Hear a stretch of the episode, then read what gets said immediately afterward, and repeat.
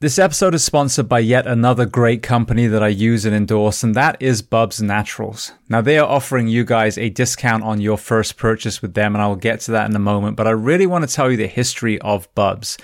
Bubs was the call sign of Glenn Doherty, one of the courageous Navy SEALs that died in Benghazi, and his best friend Sean Lake co-founded Bubs Naturals not only to bring wellness solutions to the community, but to take 10% of the profits and donate to charities in Glenn's name. So I first came across their collagen through Jeff Nichols and had no preconceived notions or biases, but I started to witness in myself. My nails grow faster, my hair get thicker and longer, my skin, I've got very dry skin and it usually cracks in the winter. That has not happened this year. My joints, the aching, the kind of inflammation has definitely subsided. And then what really blew me away was actually my gut health. I saw that improve. And when you think about the gut is 80% of your immune system, that is incredibly pertinent. They have the apple cider vinegar gummies. I also take those. And then the MCT oil in a powder form has allowed me to put creamer back in my coffee after swearing off dairy for years. But when I have this creamer, it's adding energy, it's adding mental focus, so yet it's another supplement. Now, as far as efficacy, they're the only collagen that is 100% NSF for Sport certified and Whole 30 approved. So as I mentioned, the discount code, they are offering you 20% off a one-time purchase by using the code SHIELD at bubsnaturals.com. And if you want to hear the full story behind Bubs Naturals and the courage of Glenn Doherty, listen to my interview with Glenn's best friend and Bubs co-founder Sean Lake on episode 558 of the Behind the Shield podcast. This episode is sponsored by 511, a company that I've used for well over a decade and continue to use to this day. And 511 is offering you guys, the audience of the Behind the Shield podcast, a discount on every purchase you make with them.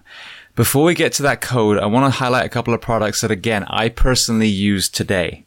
One of the most impressive products they just released is their Rush Backpack 2.0. Now, for many of you, whether you're going to the fire station, the police station, whether you're traveling with your family, whether you're taking training courses, we have to fly, we have to drive, we have to take trains. And I have to say, I own multiple backpacks, many of uh, 511's different ones, but as far as a day pack, this one was the most impressive. There are so many different compartments. The way it sits on your back is incredibly comfortable. If you are a concealed carry person, there's also a spot for a weapon. So they've thought of multiple, multiple things that a man or woman would have to do on a daily basis. That is in addition to all of the products that I talk about a lot their uniforms fit for men or fit for women in the first responder professions. The footwear that they offer, whether it's the Norris sneaker or the Atlas system that is designed for foot health and therefore knees and back and hips and shoulders and neck.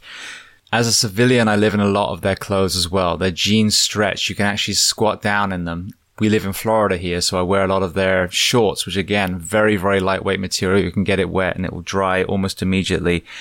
And then moving to the fitness and tactical space, I used to have just a regular weight vest. Recently, I switched to a 511 vest and actually bought ballistic plates as well. My thinking was simply if I'm going to have a vest, why not have one that protects me as well? And that TAC vest is trusted by law enforcement all around the country.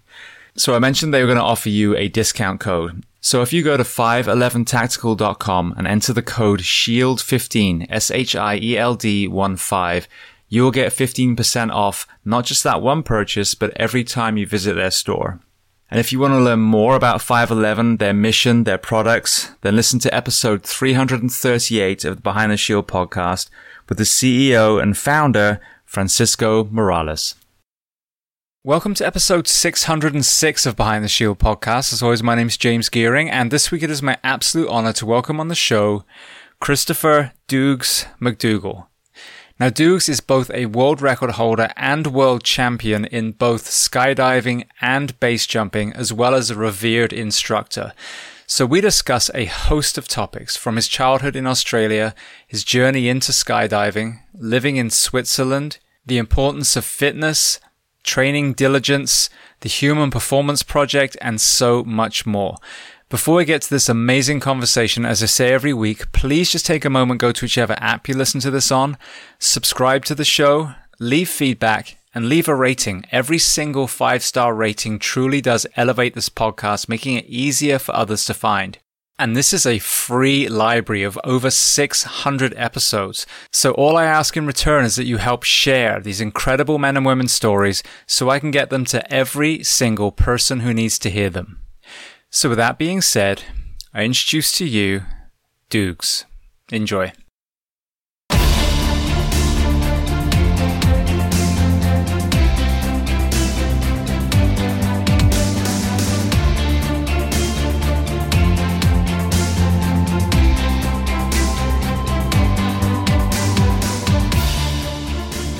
Well, Dukes, I want to start by saying thank you so much for literally dropping everything and coming on the Behind the Shield podcast today. Yeah, no worries. A pleasure to be here, that's for sure. So, where on planet Earth are we finding you right now, and, and specifically, who's home? So, right now, I'm in Dallas, Texas. Uh, just flew in from Peru a couple of days ago, and I'm with uh, Ryan Birdman Parrott. And uh, we're getting a lot of testing done ready for this human performance project. So, it's been a pretty cool couple of days so far. Brilliant. Well, I'm looking forward to kind of hearing about you know that element that that you're getting involved with from that side. Um, obviously, from your accent, you're not a Dallas native, so I'd love to start at the very beginning. So, tell me where you were born, and tell me a little bit about your family dynamic, what your parents did, and how many siblings. Yeah. So I uh, came from a very shitty suburb in uh, the southeast suburbs of Melbourne, Australia. Uh, born in 1976, so the late 1900s. Um, I have three sisters and I had two pretty awesome parents. So I grew up in a pretty cool family life, but there's definitely um, not much money. You know, we grew up very simply and stuff, but I had loving parents. Um, my dad worked hard to keep the house over our heads and keep us in school and stuff like that. Um, but he was a he was a, a, great dad, and we used to go camping a lot. Every you know every three months we'd be in the bush, and he take talk me through all the mountain stuff and how to survive and Boy Scouts and all that. And basically, used to just love jumping off the roof and climbing in trees and getting into trouble. And um, I started skateboarding at 11 years old and fell in love with the freedom of doing what you want. And you, I fell in love with being able to, the harder you train, the more reward you get. So, and you don't have to listen to what anyone tells you. You don't have to kick a ball into a goal. You can, you can have the freedom of expression. So I fell in love with that without even knowing. It was only later on in life where I realized how special that was. And then started surfing at 15 um, and dad would drop me down the beach and, you know, just doing everything by myself. It was always, I never did anything the right way. I just did whatever I wanted and learned always the hard way. But, um, and then I think I was about 17, I started snowboarding. Um, and all the way through was listening to punk rock and fell in love with music. And, and then at 20 years old, um, went to just do one skydive. and uh, tick it off the list and say how rad I was. And uh, did that one skydive and just it blew me away and like literally blew me away. You know, and I, I, that was what I wanted to do for the rest of my life. And then 25 years later, here we are. Here we are indeed. So, with your parents, what were they actually doing as far as profession? Yeah, so mum was a stay at home mum. She raised four kids um, and she had a lot of anxiety. And uh, she, she wasn't a psycho because she was an awesome mum, but trying to trying to raise us four kids, you know, and it's stuff I just identified in Peru in this this ayahuasca retreat because I didn't realize the, the guys are like, why do you base jump? What led you to base jumping? And it was actually, we narrowed it back to the fact that mum used to tie me into the bed and tie me to the shopping trolley and have me on a dog, like it was a human leash, but it was a dog leash and tie me to the clothesline and hang me off the clothesline. So I couldn't get away and do stuff. And that, and used to ground me for a month at a time. So, so it must have been hard work. but um, in the end, we worked out that that's probably the reason why I've gone to, to that extent of freedom. Yeah. And then dad worked in the uh, cool room industry. He was like the king of the cool room industry. So building big freezers um, for, for like abattoirs and, and um, like shopping centers and, and, stuff like that. So, and he actually is a Vietnam vet. So he fought, fought in the war back then. Um, and yeah, he had a, a tough time. He said it was the best and worst time of his life. So he didn't join up by choice. He was conscripted. Um, so growing up, there was when there was financial hardships in, in Australia, so you know, 19% interest rates and stuff like that. So dad had to work six, seven days a week just to keep a, a roof over our heads. And basically, he also got me into a good work ethic from 11 years old. I started working at 11 because I wanted the cool skateboard and I wanted the cool skateboard shorts, and mum and dad just literally couldn't afford to give me anything cool. So anything I wanted, I had to earn. So from the age of 11, every school holidays was spent working. And it was literally just sweeping up and hanging out with dad and then slowly learn how to build cool rooms and, and things like this. And, and, and got a really good work ethic really young, which I'm very, very grateful for. And, you know, my dad was my best mate. And so after hours, we'd always go camping and do stuff. And yeah, it was really cool. And, and he also got me into appreciating life and and um, just living in the outdoors and stuff like that, which I took to another level, obviously. Um, but but a really really good upbringing, uh, simple upbringing. You know, we'd go on a, a picnic and he'd just throw a rope over a tree and put a couple of bricks in a hot plate, and that was our barbecue, and we'd have sausages in bread and swing off trees, and that was our holidays, you know, and stuff like that. So very simple and and very grateful looking back on it all. Beautiful. Now you don't really hear much about the Australian involvement in Vietnam, but obviously it was you know there were there were many allied nations that were in there as well. Um, you know that in the states was a very very kind of I think a dark um, chapter in military history, and our men and women were treated very very poorly. You know when they returned, and I think they're they're suffering to this day. What, if anything, does your dad kind of recall about that whole experience himself? Yeah, very, very much so. So, you know, I had a, such a great relationship with my dad. And I actually took him back to Vietnam after mum passed away and took him on a holiday to everywhere he fought and stuff. And um, it was really, I got more emotional than him about the whole thing. So it was a really interesting journey that we went on together. And uh, he took it all in his stride, but he remembers when he, he said it was basically the best and worst time of his life, all in one. Um, and he, he came back and he was treated like shit by the Australian people um, because of the, the way the media portrayed the Vietnam War and the way the Vietnam War was, you know, and obviously by the Australian government as well, which is very similar to you guys. And and basically, he ended up getting into trouble. You know, he beat up a few coppers and stuff, um, and he, you know, people would spit on him walking down the street, so he'd just deck him. Apparently, he's a really good fighter, so a good Aussie lad, you know, just a, and um, and so he he said it was terrible, but eventually, because he grew up in a small town he had to leave that town and get away from the trouble because he, he made a decision for himself to get himself out of the hole and turn his life around, which he did. But a lot of his um, friends killed themselves. A lot went to jail or got in trouble because I was just treated like shit when they get home. And and it makes me sad, being like I'm in America now, and you you you watch how the the vets are treated. You know, they go into the army or the military like, yeah, it's going to be the best thing ever, and this and that. And then when they get out, they're just left to rot, and it, it does make me very very sad to see. Um, and the Australian Australian Vietnam vets are exactly the same. But he also doesn't regret going over. As he said, he's the best and worst time of his life. But um, he learned he learned a lot, and and it made him who he was in the end uh, as well. But it wasn't their war, you know.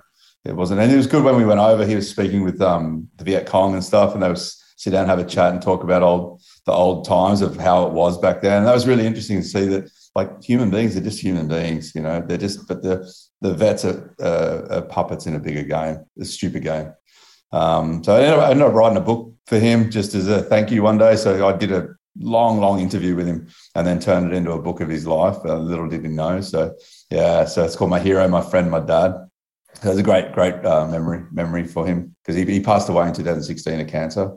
Um, so and he was my best mate, so I was still probably recovering from that because he loved the base jumping and loved the skydiving and used to I used to take him on holidays with us and he'd be have all the wingsuiters flying over him and buzzing and he's, he's a good lad you know so Beautiful. Well, firstly, thank you for sharing that. I mean, that's such, an important perspective, and we don't hear these stories, you know. And I think, mm. especially with the visiting Vietnam and realizing that you were both just just people. I had a, a guest, Rich Rice, who was um, Delta in Vietnam, and he went back very recently with the GORUCK guys and had a very similar experience where he interacted with you know people that were once his enemies. I mean, it's just crazy.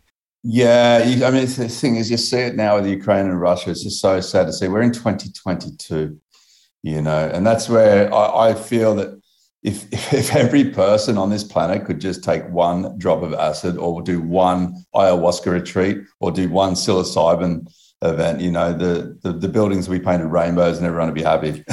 and it's just sad to see how amazing we could have this planet, and yet everyone's focused on on money and gains and power, and it's there's just no reason for it in this day and age. You know, we've gone through this for hundreds, if not thousands, of years, and there's no reason why we can't all work together and live together and be harmonious. You know. Absolutely. Now, total random question: Do you have any um, like uh, hereditary roots in the Aboriginal side? No, so I someone stole something at some and got a free trip to Australia from Scotland or the UK, I'd say, because my last name's McDougall. So, so, so I'm uh, there's some sort of German background on my mother's side, and on my father's side, my grandma is Italian, so and my grandfather was Australian with a Scottish last name. So my history actually comes from the Dolomites um, in Italy, which has come full circle because I actually go jumping there now. So yeah, so she came out on a boat when she was five years old um, and then naturalized, and then that's that. So for me, no Aboriginal heritage. Um, but again, that's another that's another thing that's the Aborigines get treated so poorly by the Australian government and by the Australian people. When we were never taught one thing about this uh, Aboriginal culture in school, not one.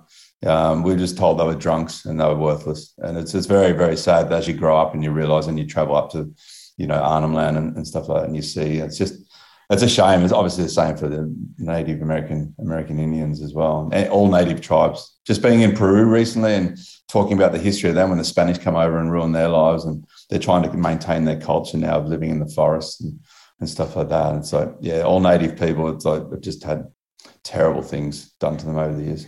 Absolutely. Well, where you're from, Melbourne, I met some of the nicest people on planet Earth. I mean, your city is, is so warm. In fact, my girlfriend at the time and I were flying with full intentions of getting a, a taxi to the hostel that we were going to stay in. Literally, one of the air hostesses was talking to us. At the end of the flight, she goes, Hey, I live in Melbourne. Do you guys want to ride? And we were like, What? And so yeah, the lady that, that literally was, you know, helping us with our tea and all that stuff on the way, she, she was a younger woman and was like, yeah, I'll, I'll give you uh, guys a lift to the to the hostel. Conversely, um, when we finally made it to Alice Springs, I went to visit Ayers Rock. Just like yourself, as a as an Englishman, I'm like, where are all the Aboriginal people? This is their, you know, their sacred land. You start learning about it, you know, on your own because there's no one to guide you through it who's actually from that tribe. And then it talks about, you know, it's it's a sacred rite of passage to climb it. And then they go, yeah, but don't worry about that. For twenty dollars, you can climb the climb the shit of this thing if you want. And I'm like, we refuse to. I'm like, just said here, this is a sacred rock for this people. Why would I want to clamber all over it when I'm not part of this tribe? There's lots of other rocks around the world I can climb and not piss anyone off. So I found that very weird as a tourist. In you know what was really the mecca of the Aboriginal world, and not one single you know Aboriginal man or woman or, or child there to story tell or interact with. Yeah, it, it is very sad. Hey, it's just it's just it's a product of how the world is at the moment. You know, it's a, quite a weird time, and hopefully it transitions in in a good way. But it's definitely um, definitely a weird place everyone's in at the moment. A lot of separation because of the COVID and stuff too. And I mean, let's not talk about your government, but uh, the people are awesome. but the government, this between the Australian and the American government, I mean, gosh. well, know. the British too, where I'm originally from. Oh yeah, yeah. Comb, comb your hair, son. Like, and then and even New Zealand. That's the thing. I thought. My goodness, this is a you know a, a country with its head screwed on tight, and they're very you know eco friendly and a healthy healthy group of people and then right at the very end, I don't know what the hell happened, but she took a fucking sharp left turn and it went the same damn way that our people were going. It was insane. Very pear shaped, hey? Yeah, very pear shaped. And um, I'm super grateful that I live in Switzerland because it everything runs so smoothly there. Probably because I can't understand the language. But um, I think from what I understand, there's seven people in government and they're all in a round table and they all have to discuss and agree. And then any major decision goes to the people in a referendum. So the population decides, as, as it should be, and the government is there to serve, not to dictate. And so it actually works. And I mean, the country, it's expensive to live there, but you get what you pay for. You pay your tax for the roads, the roads are awesome. You pay your train ticket, the trains are on time and they're clean, and there's no danger whatsoever. Yeah, it's just, it just works so good. Everyone's paid well. There's none of this American crap with adding taxes and tips and the poor waitresses and waiters get paid nothing and everyone gets minimum wage. I think minimum wage is like $4,000 a month, you know, and it's just, it works so well. And there's no, there's, I won't say there's no crime, but there's very, very little crime. You know, if you drop your wallet, we, we always have a, a joke that if you lose your wallet, you'll probably get it back with more money in it because that's how good the Swiss are. But it, you, you know, you lose your phone, it'll get handed into the station. And then if you find a wallet or a phone, you hand it into the station as well. And it, it's like it's a, a picture that society can work. It really is proof that society can work. So yeah, so I'm very grateful. It's turned me from Australian to very punctual and formal. well, one one thing I hear a lot about the Swiss, a, a, a topic that I talk about in depth because as a firefighter paramedic and someone who's, you know, lived and worked in many, many countries is the impact of addiction on the well-being of nations. And my family moved to Portugal. Cliff, not- cliff notes of the story. Uh, Portugal decriminalized addiction about 20 years ago and had huge success. That doesn't mean they're stocking shelves in the supermarket with crack and meth. It just means that if you're caught with a user's amount, you don't go to prison. You go and you get offered all these addiction and mental health counseling routes. I know that Switzerland actually um, legalized, you know, the, the, the same kind of elements. So, what were you seeing as far as a level of addiction in the streets, the crime, that kind of thing, that that maybe contrasted what you would see in the states or Australia? Well, I mean, it's a tricky one in Switzerland because we live in the Alps, so we're in the mountains. So it's it's too cold for homeless people anyway. I've seen one homeless person once at Bern train station or something. He had a doona and he was super happy and his comfy mattress and stuff. So it's completely contrasting to the USA. Um, USA makes me sad when you see everyone on the streets. Like you, you just don't expect it. It's a first world country and they're busy policing the rest of the world and they're not even looking after their own people. So that's the first thing I see when I come to the US. And I know it's pretty bad in San Fran and, and LA and stuff, but in Switzerland, it's pretty good overall. I'm sure there's pockets where where there's there's people that are sort of homeless or drug affected. That's I mean the whole world has has stuff like that, but it's very minor and you don't really see too much of it. Yeah, and I think because in Switzerland, you basically everyone has to work. Um, everyone has a role to play and everyone has a job of some sort. And so, and the system is there to help people. So, from what I've seen, is that the it just works. Yeah. So there's people through COVID. Um, you know, the Switzerland I don't know much about their political or financial system, but they have money to give the people if they're out of work and if something goes wrong.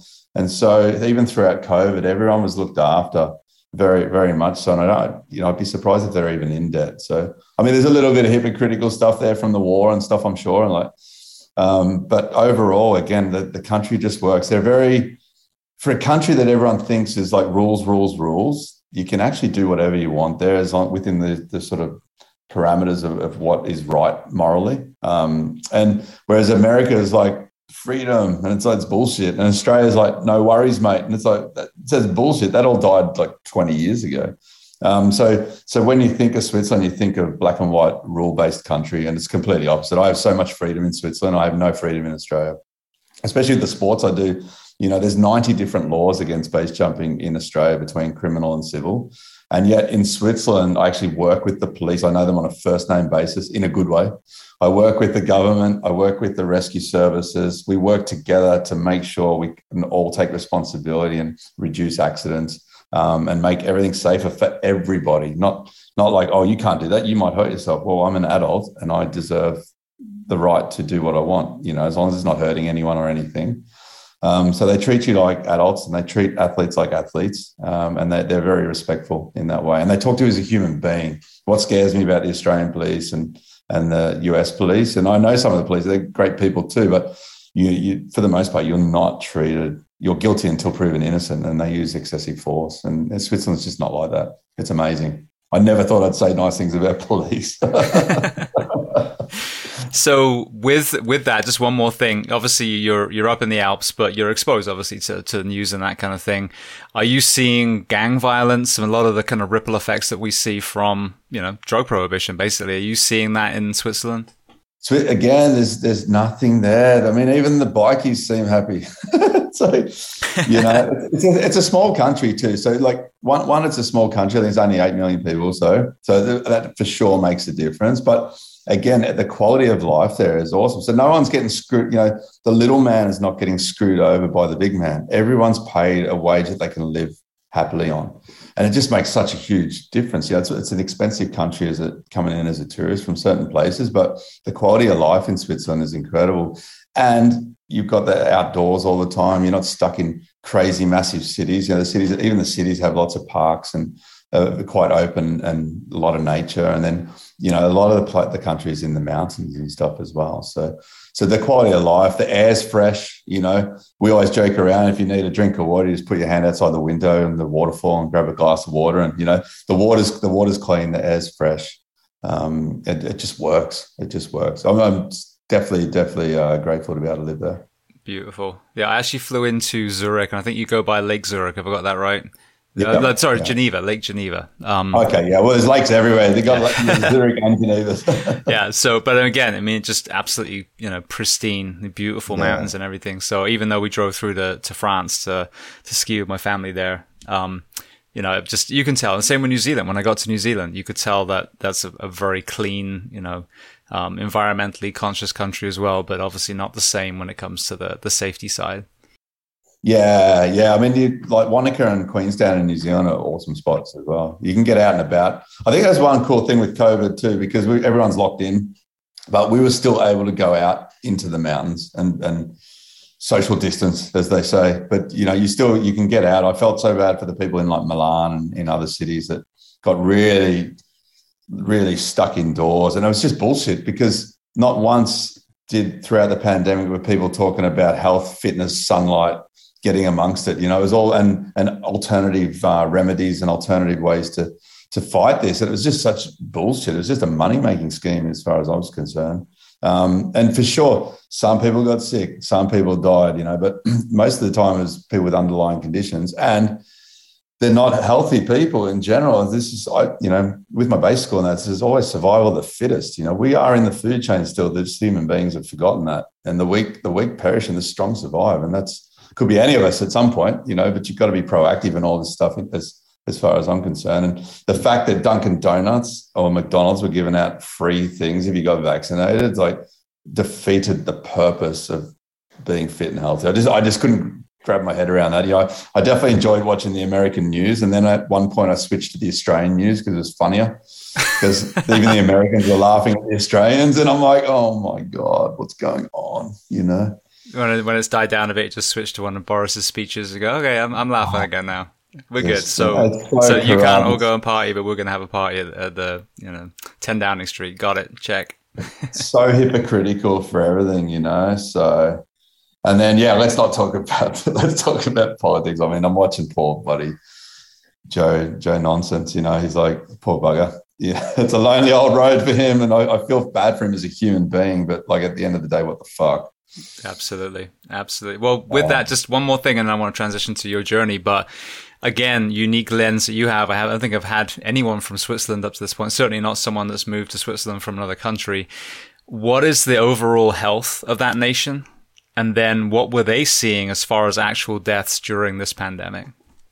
Yeah, it's overall, I think the health's really good. Um, at least, again, where I'm at, I'm in a, a bit of an Alps bubble, but like where I used to live up in Wengen, you can't get there by car. There is no cars, a car free village. Either get there by train or you walk. So, you know, you've got 80 plus year old people that are still fit and healthy because they're walking everywhere and you're at a little bit of altitude. And um, the food, it's interesting. You know, it's like quite a lot of cheese and potatoes, but it obviously keeps everyone alive. Um, and people just live a long and happy life there. There's a lot of farming, uh, stuff like that. And the people are very unique to their own villages and they have routine and they're, they're just going about their business and, and not much bothers them. You know, they're, they're grumpy sometimes. We call it the Swiss diss. You know, it's like, oh, the sky's too blue today or the grass is too green. you know, they got to complain about something sometimes. But um, but overall, again, it comes back to, to quality of life. So for sure, the numbers were going up in um, during the peak times of Corona, and they went up a few times. But where what happened with Switzerland, where we are, is normally there's a ton of accidents be just in sports, just everything like hike between hiking, mountaineering, uh, climbing, paragliding, like every sport basically, base jumping. You know, we're all I think base jumpers are around the middle of the range with accidents. Um, but all the doctors, some of them are going on unemployment benefits and that because there's no no sports getting done. There's no nothing happening. So the hospital where we were, like in Interlaken, um, was there's nothing going on. Like it was empty. You know, so I know Bern, I think Zurich had a bit more going on, but uh, overall it was a lot of hype in the media everywhere, a lot of bullshit, you know. And I'm not this is the whole world, but you, what can you trust now in the media? There's so much dis- misinformation now; it's terrible. So, you know, it's like what do, what do you listen to? I'm trying. I try and just listen to independent people now, like Breaking Points, um, Krystal and Saagar, and those guys, and Jon Stewart's another good one. You know, a bit of humor with that. But you, Switzerland overall was, was really good. Um, I mean, again, the testing clinics, you just drive straight in. But the, to get your PCR test and stuff, it's like 150 bucks a hit. So it was it was crazy there for a bit. You know, I tried to do the right thing because we'd have to work in Croatia. So I did the right thing. I paid for me and my head instructor 150 bucks each, get a PCR test, and they don't even check it. So it's like, well, fuck, I'm not getting that again. You know, so get on the old uh, Photoshop and sort it out. You know, it's just like, and then they do check it, but because the whole world's in such a clusterfuck mode that no one understands what every, everyone else is doing. So it was so pointless. Yeah, and it, it, did definitely segregate Switzerland. So there was like there was a referendum, and it voted just for like just in favour of the government taking over everything over the people. Um, so there was a big split, like in all all countries. Um, and it was really the sad part was to see how how fired up, even in our circles, between the, us tourists there, Auslanders and the locals, of the, the division of pro-vaccine or anti-vaccine and stuff like that. It really divided the people. That was the scariest part, and I think the saddest part was that the the powers that be were succeeding in divide and conquer uh, to a certain extent. So that was the only thing I really didn't didn't like. Um, but again, we were able to separate for everyone. Everyone was able to do their own thing, and we didn't have to mingle too much. So we, we weren't in that. Like I was never worried about getting COVID. I was my ex-wife and her family got COVID straight away. I was in quarantine with them the whole time, never got COVID. Um, and it wasn't until I was in Brazil that I finally got COVID. And I was pretty run down at that point as well. And I was like, I've had worse come downs than this, you know? So, so I just slept for a couple of days and everything, everything was good and it was no problem. But for sure, I had some friends get quite sick, but overall, if you're fit and healthy, everyone. I had I've had more friends have major troubles with the vaccine than with COVID itself. So one of our friends got a pacemaker because of it. Another had a stroke. Another's been hospitalised, and there's just so much more. There's so much information not getting out there about um, the problems with the vaccine. So yeah, and again, health fitness, health fitness. You know, just like I don't understand. You know, but it's cheaper to buy McDonald's than it is to buy a salad. So it's quite quite sad. There's no education out there, well, very little. You have to really, really dig deep to get right education about everything that's going on now and health and fitness. But it's happening. You know, that is the age of information, which is good. So. Absolutely. Well, I appreciate your perspective because I mean that's what's happened this last two years. Um, just through these conversations, as I've had people from all over the world and they're reporting the same thing. Of course, there are hotspots. Of course, you know, where there is poorer health, there is more of a danger. But that's been my stance this whole two years. It's like, all right, well, then if we're talking about health, where's the health conversation? You've closed all the gyms. You've let fast food and alcohol be delivered to people's fucking houses now. I'm not seeing this health message. So therefore you're not concerned about health. So this is politicized. Of course it's real, but you're not taking this real thing and actually addressing the issue, you're taking this real thing and politicizing it and using it to leverage your own agendas. And it's not a political thing at all. I do this podcast for free because I fucking hate people suffering and dying. I wish these, some of these so-called leaders had that same lens. So they actually be like, okay, as of now, we think maybe the vaccine is good, but let's talk about going outside. The beaches are open. You know, we're gonna, we're gonna have you know, we're going to bolster the local farmers and, and help them grow more local food. You know, we're going to, um, you know, put educational thing. We've got your cap, you know, captive audience now. We're going to educate you on how to eat, how to move, you know, sleep, meditation, all these things. And two years later, you could have an incredibly healthy nation, whether they got COVID or not. But the we saw the polar opposite. And it's one thing for me sitting here saying, "Oh, this is what's happening in my little bubble," but when I start hearing it from Australia, New Zealand, and Switzerland, and France, and you know the same conversation, it's like at least through my lens now, I'm like, "Look, this is a this is happening all over the world. Some people are handling it well, some people are handling it really poorly, but overall." If you're healthy, you've got a great chance of this just being a shitty flu. And if you're unhealthy, it could potentially kill you. So let's make people not unhealthy. That should be the message. Assume you are going to get COVID and start working towards getting healthier. It should always be the message. I mean, this is the thing, and not just it shouldn't even take this to make it happen. But because of our sports, I'm I'm got friends all over the world, literally nearly every country, and it's the whole thing's exactly the same as you said. It's just crazy. I mean, I, I flew to Hawaii, and um, I got food poisoning on the airline. And I was so sick when I got to Hawaii recently. I slept for 22 hours straight, like way, way sicker than I was with COVID. There was nothing. I've had way worse flus. Um, but just you know, we're a species. We get viruses, we get things happen. Sometimes you do die. Sometimes you get sick, but you you got to build your immune system to it. And and again, it's the same with everything. Prevention. How do you how do you prevent something from happening? Well, you, you can wear this bullshit mask. Like in Peru, we had to wear two masks. I'm like, you realize this is retarded, don't you? The, the stewardess is like, yeah, I know, bro. and I'm like, it's like, you just got to play the game, you know? It, it's like, it doesn't work. What works is building your immune system, getting some sunlight, you know, being fit every day. And it doesn't take much to get fit or be fit. You know, it's, it's not a full time process, but you just have to be diligent um, in what you do and what you eat within reason. It's not even that hard, you know? You still have cheat days and stuff like that too. So, but yeah, I like the, you know, so some companies made a lot of money. and and you look at it, everyone was kicking up. I'm full environmentalist with everything as best I can, but you know, the straw issue in the ocean was such, such a big stink about it, you know. And now I think it was 1.6 billion masks ended up in the ocean last year, and they don't break down for over 400 years.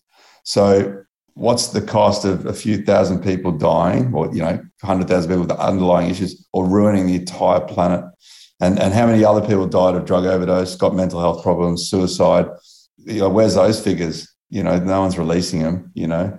And obviously the king of the crooks mr fauci like what's going on there? Why is he getting away with murder you know so good on rand paul the senator dude or whatever he's awesome well, I just saw, yeah. and again, I mean, I'm, I'm with you. I hate politics, but I just saw a video that I think came out like right before all this. And again, I just saw it on social media. I mean, I'm assuming it was from when they said it was. How do I know? I'm James Geering. I just popped up on my phone, but it appeared to be Fauci talking about the flu vaccine and the person asking the question said, well, what if, you know, my wife just got the flu. Does she need to get the vaccine? He's like, no, she's got the best kind of immunity.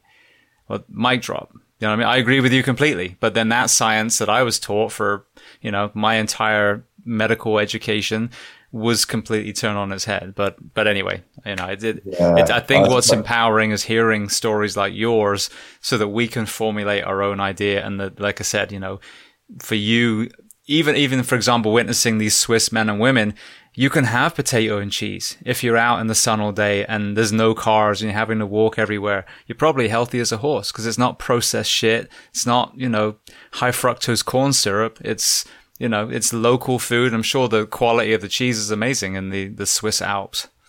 Yeah, and keep, you know, keep active. That's the key. So I just finished reading a book called Ikigai, and it's about the longest living Japanese people. And um, and it's like one of the biggest rules were like eat a balanced diet, but eat anything you want, you know, but but natural foods and keep moving and have a bit of a routine and find something you're passionate about too. I think that's a big one. There's a lot of people are put in a position now where they're just struggling to survive in the first world. You know, there's they're struggling to survive as in like Africa, but there's also struggling to survive in like say America. And it's a different struggle, but it's essentially the same thing. And so they're put in a position where they they forced to pretty much eat junk food, or or they've been programmed through the TV and through the internet. You know, Mountain Dew, Mountain Dew, or you know, not to name sugar brands, but you know, Coca Cola, McDonald's, Mountain Dew, things like this. It's just like it's fucking terrible for you, and yet it's the most publicized stuff. And man, it's just like who's promoting all the good stuff? You know, no one really. Just in, again, independence you know, because the Coca-Cola has the money to overrule everything, the lobby and everything. And, you know, Bill Gates, what does he own all the potatoes for McDonald's or something like that as well? Like he's the biggest potato grower for McDonald's. And it's all this stuff, and obviously Monsanto and all this stuff. It's just terrible, you know. So it's it's really really tough. So hopefully, more and more people can um, you know go to local farmers markets and do their bit and just just eat produce. I was I was taught things a while ago, but basically never buy anything from a shopping from a supermarket in the middle. Always buy from the outside because your fresh produce is always around the outside. And don't buy anything that was um, made after 1960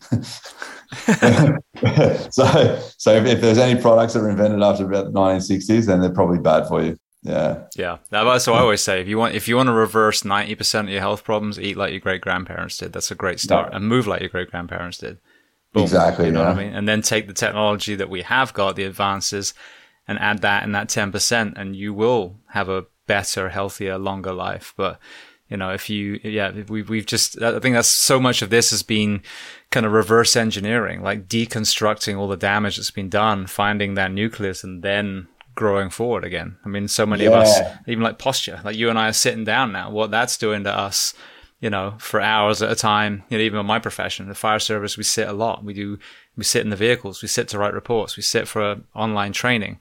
Um, and you know, even that, the damage it's done. There's so much that modern society has done that's great, but there's so much that it's done that's made us sicker and mentally less sound. Yes, and I'm just learning about all that stuff now because it's like I have such a good life, and yet I was going downhill pretty much, and Like, I had to go back to the root problems of what's going on. It's all this like fight or flight modes and, and dopamine fixes and just little things, and then the more your body gets into negativity, the more negativity it craves, and the more quick fix dopamine it craves, and then can lead to all sorts of addictions. Um, and then it's about breaking that habit on a conscious and subconscious level, um, and starting good habits and and making that effort. But it takes effort, and it's just the way society is built now. It's like it's you're, you're fighting an uphill battle, especially you know watch the poor kids now with the they're just stuck on their iPhone or their iPad and you know not getting out and amongst it. But everything's directed to that style of living. And it's quite sad to see, you know, just go and grab a stick and go out and hit a tree, you know, or, or hit, a, hit a ball and don't come back till dark and, you know, go and ride your BMX and go get lost in the forest. And then, you know, that that's sort of, for the most part, is lost in, in the kids and in the adults as well. Because obviously I, started doing my sports with, without social media and then it's grown into the age of social media. So I've seen it from all ends of the scale and just a lot of people don't what, what's the real you? You know, I've just taken four months of social media. It's been epic um, and well, well needed. And you, you, know, look at the filters for for women or young young people and how they've got to look a certain way or act a certain way. And what hope have you got if you're not perfect? You know, some of it's what it define perfection, define what's perfect, define what's good looking. You know, um, just fit and healthy. That's it. You know, and just be be yourself. But it's it's everything's just uh, geared towards the opposite at the moment. It's it's it's scary, but they're they make that's where they're making the money from all the data and all this criminal activity that's legal. Um, and, and censorship and won't don't get get me started on that. this whole censorship thing, it's like what the fuck.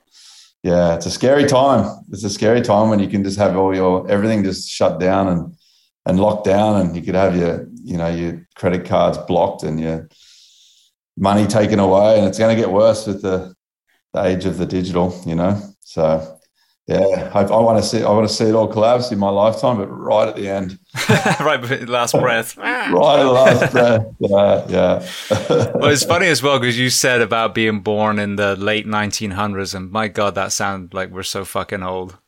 yeah, I know. Classic. Eh? Late 1900s. that sounds awful. yeah, yeah. so, well, I want to kind of uh, lead you through a little bit of the the career side and then get to the skydiving. So I know um, from your website that you went into carpentry, but then almost more interestingly, you found yourself working oil rigs. So kind of walk me through that career uh, journey that yeah. you were on. So I had a pretty awesome career. I mean, I, again, as I said, I started work really young, so I had a good work ethic. If you want something, you've got to go out and get it. So I wanted to leave. So I loved woodwork. Um, I didn't really like school, and I loved just being outside. So basically my dad said if you I could do this TAFE course to get a pre-apprenticeship. And if I didn't get an apprenticeship out of it, I had to go back and finish school. So while I was waiting for that, I was just pushing trolleys for living and stacking shelves. And the, the thing is, like anything you don't like to do, any work stuff, just treat it as a game. And so, like, I had the most fun pushing trolleys. How many trolleys can I push in how much certain time? How many shelves can I stack in a certain time? So you're giving 100% to anything you do. Anyway, I got a job as a carpenter, apprentice carpenter, and, and went through all that. But as I as I did that in construction, it's when I found skydiving, and so eventually my my paid leave would run out, and then I got it. My boss was amazing, so I had a lot of unpaid leave, and then I was like, oh shit, I can't even do this anymore. So that's when I fifty bucks in the bank, and I went full time skydiving. Just took a massive risk, and you know, the best decision I ever made was quitting my job and going skydiving. And the second best decision I ever made was quitting skydiving and going, getting a real job again. so, so I did basically 10 years off and on of professional skydiving, doing camera work and coaching and tandems. And then basically there's a few accidents happen to friends and my best friend, I watched him have a double malfunction on a tandem and he managed to live. He just broke his back. And we're like, you know what? Fuck this industry. It's all changing. There's a lot more rules. Let's, let's get out of here. And and we had a few friends in the oil industry, and we're like, what, what, what can we do that gives us good money, free accommodation, free food, and heaps of time off? And it's like, oil rigs. So what we did, we all went and did rope access uh, non-destructive testing. So it was like the good part of the oil rigs because I'm, I'm pretty against all that stuff as well. But basically, we were testing to make sure all the pipes worked and and everything was clean and and and good. Um, but we'd hang off the ropes and, and test out all the stuff that people couldn't get to. So it's quite an exciting job. And I worked in the UK for a while. I ended up breaking my collarbone super badly, so I had to take some time off. But I ended up uh, getting a job in Africa, uh, which was really cool, but it was a real eye opener into how much, and I'll, I'll, blame America again, but how much America is fucking the world with the oil industry. It was disgusting to see what's happening over there. And but I did that for a few years, and I ended up getting banned. I mean, I'd already left, but I made a video showing the flare tower. So basically, this this one company they controlled the oil and they gave the gas to the people. But the people couldn't afford to make a gas plant. So the gas was getting burnt off 24 hours a day, seven days a week, massively, you know. And it was just, it used to eat me alive and, and how much waste was going on. It was, it was really terrible. So I ended up leaving that job when the contract finished. I, I went to Australia for a bit, worked on the oil rigs there for a bit, but then met my wife and I moved back to Switzerland again. And I was just like, the oil rigs were good because it got me out of a lot of debt. Um, gave me heaps of time off um, and, and, good money. And I never changed my lifestyle. So I was earning good money, but I, I still like lived and ate very cheaply and basically moved to Switzerland with, I just quit everything. I'm like, fuck, what am I going to do? What am I going to do? So 20 years earlier, I dreamed of working a full season, a winter season in a snowfield in a bar. So it's 20 years later, and um, I, I, did that. I actually worked, worked in a bar for a couple of seasons and, and become an alcoholic and uh, had a great time. Um, but then after that, I was like, what, what do I need to do? You know, I've got to do something here. And that's when I came around with becoming a professional base jumper. And I'd been teaching base jumping off and on since 2003 anyway, around the world. And, and true story, but it's, it's quite a funny one. But I, I started teaching in America because I just wanted, I love American Mexican food. And it basically was a good excuse to get over to America, jump this legal bridge in, in Idaho, and eat heaps of Mexican food and, and make break even for it. But eventually, I was losing money doing that, so I had to make that decision to turn it into a career. And that's when the the base jumping school that, that is now started. And that's what I've been doing ever since for the last was it ten years, pretty much. Mm. Well, I'm sure most people listening can agree that yeah, if you're thinking of Mexican food in America, Idaho is the state you're going to make a beeline for. I know it's classic. I used 20, 20 years ago, it was 2002, and I, I used to live in an airport hangar on a couch in uh, Caldwell near Boise. And I used to help run the drop zone there. And I went there to learn there's this legal bridge because Australia, everything's illegal. And there's in Twin Falls, Idaho, there's this epic bridge and it's legal to jump there. So I just moved close to that and was just raging there. And, and I kept coming back for many years since and, and go jumping. But yeah, like the Cafe Rio and La Fiesta and oh, Five Guys Burgers and the classic American junk. But it was so good when I was younger. You know, when you you know when you're younger, unless you point it out to you, you're not thinking so much about that of foods and stuff because your body's just consuming. When you when you're expending so much energy. Um, and with being super fit, you can get away with a lot when you're younger. It's only when you get older and you become mortal, and then you're like, shit, what's this gut biome they're talking about? And, Why can't I know, poop properly? yeah, yeah. It's like it's like you know, like right. Why why am I stuttering? Ah, vodka. Like, you know, like I'm gonna, I'm gonna get sober here, and I'm gonna sort my shit out, and I'm gonna try and live my best life as it, as I deteriorate. You know.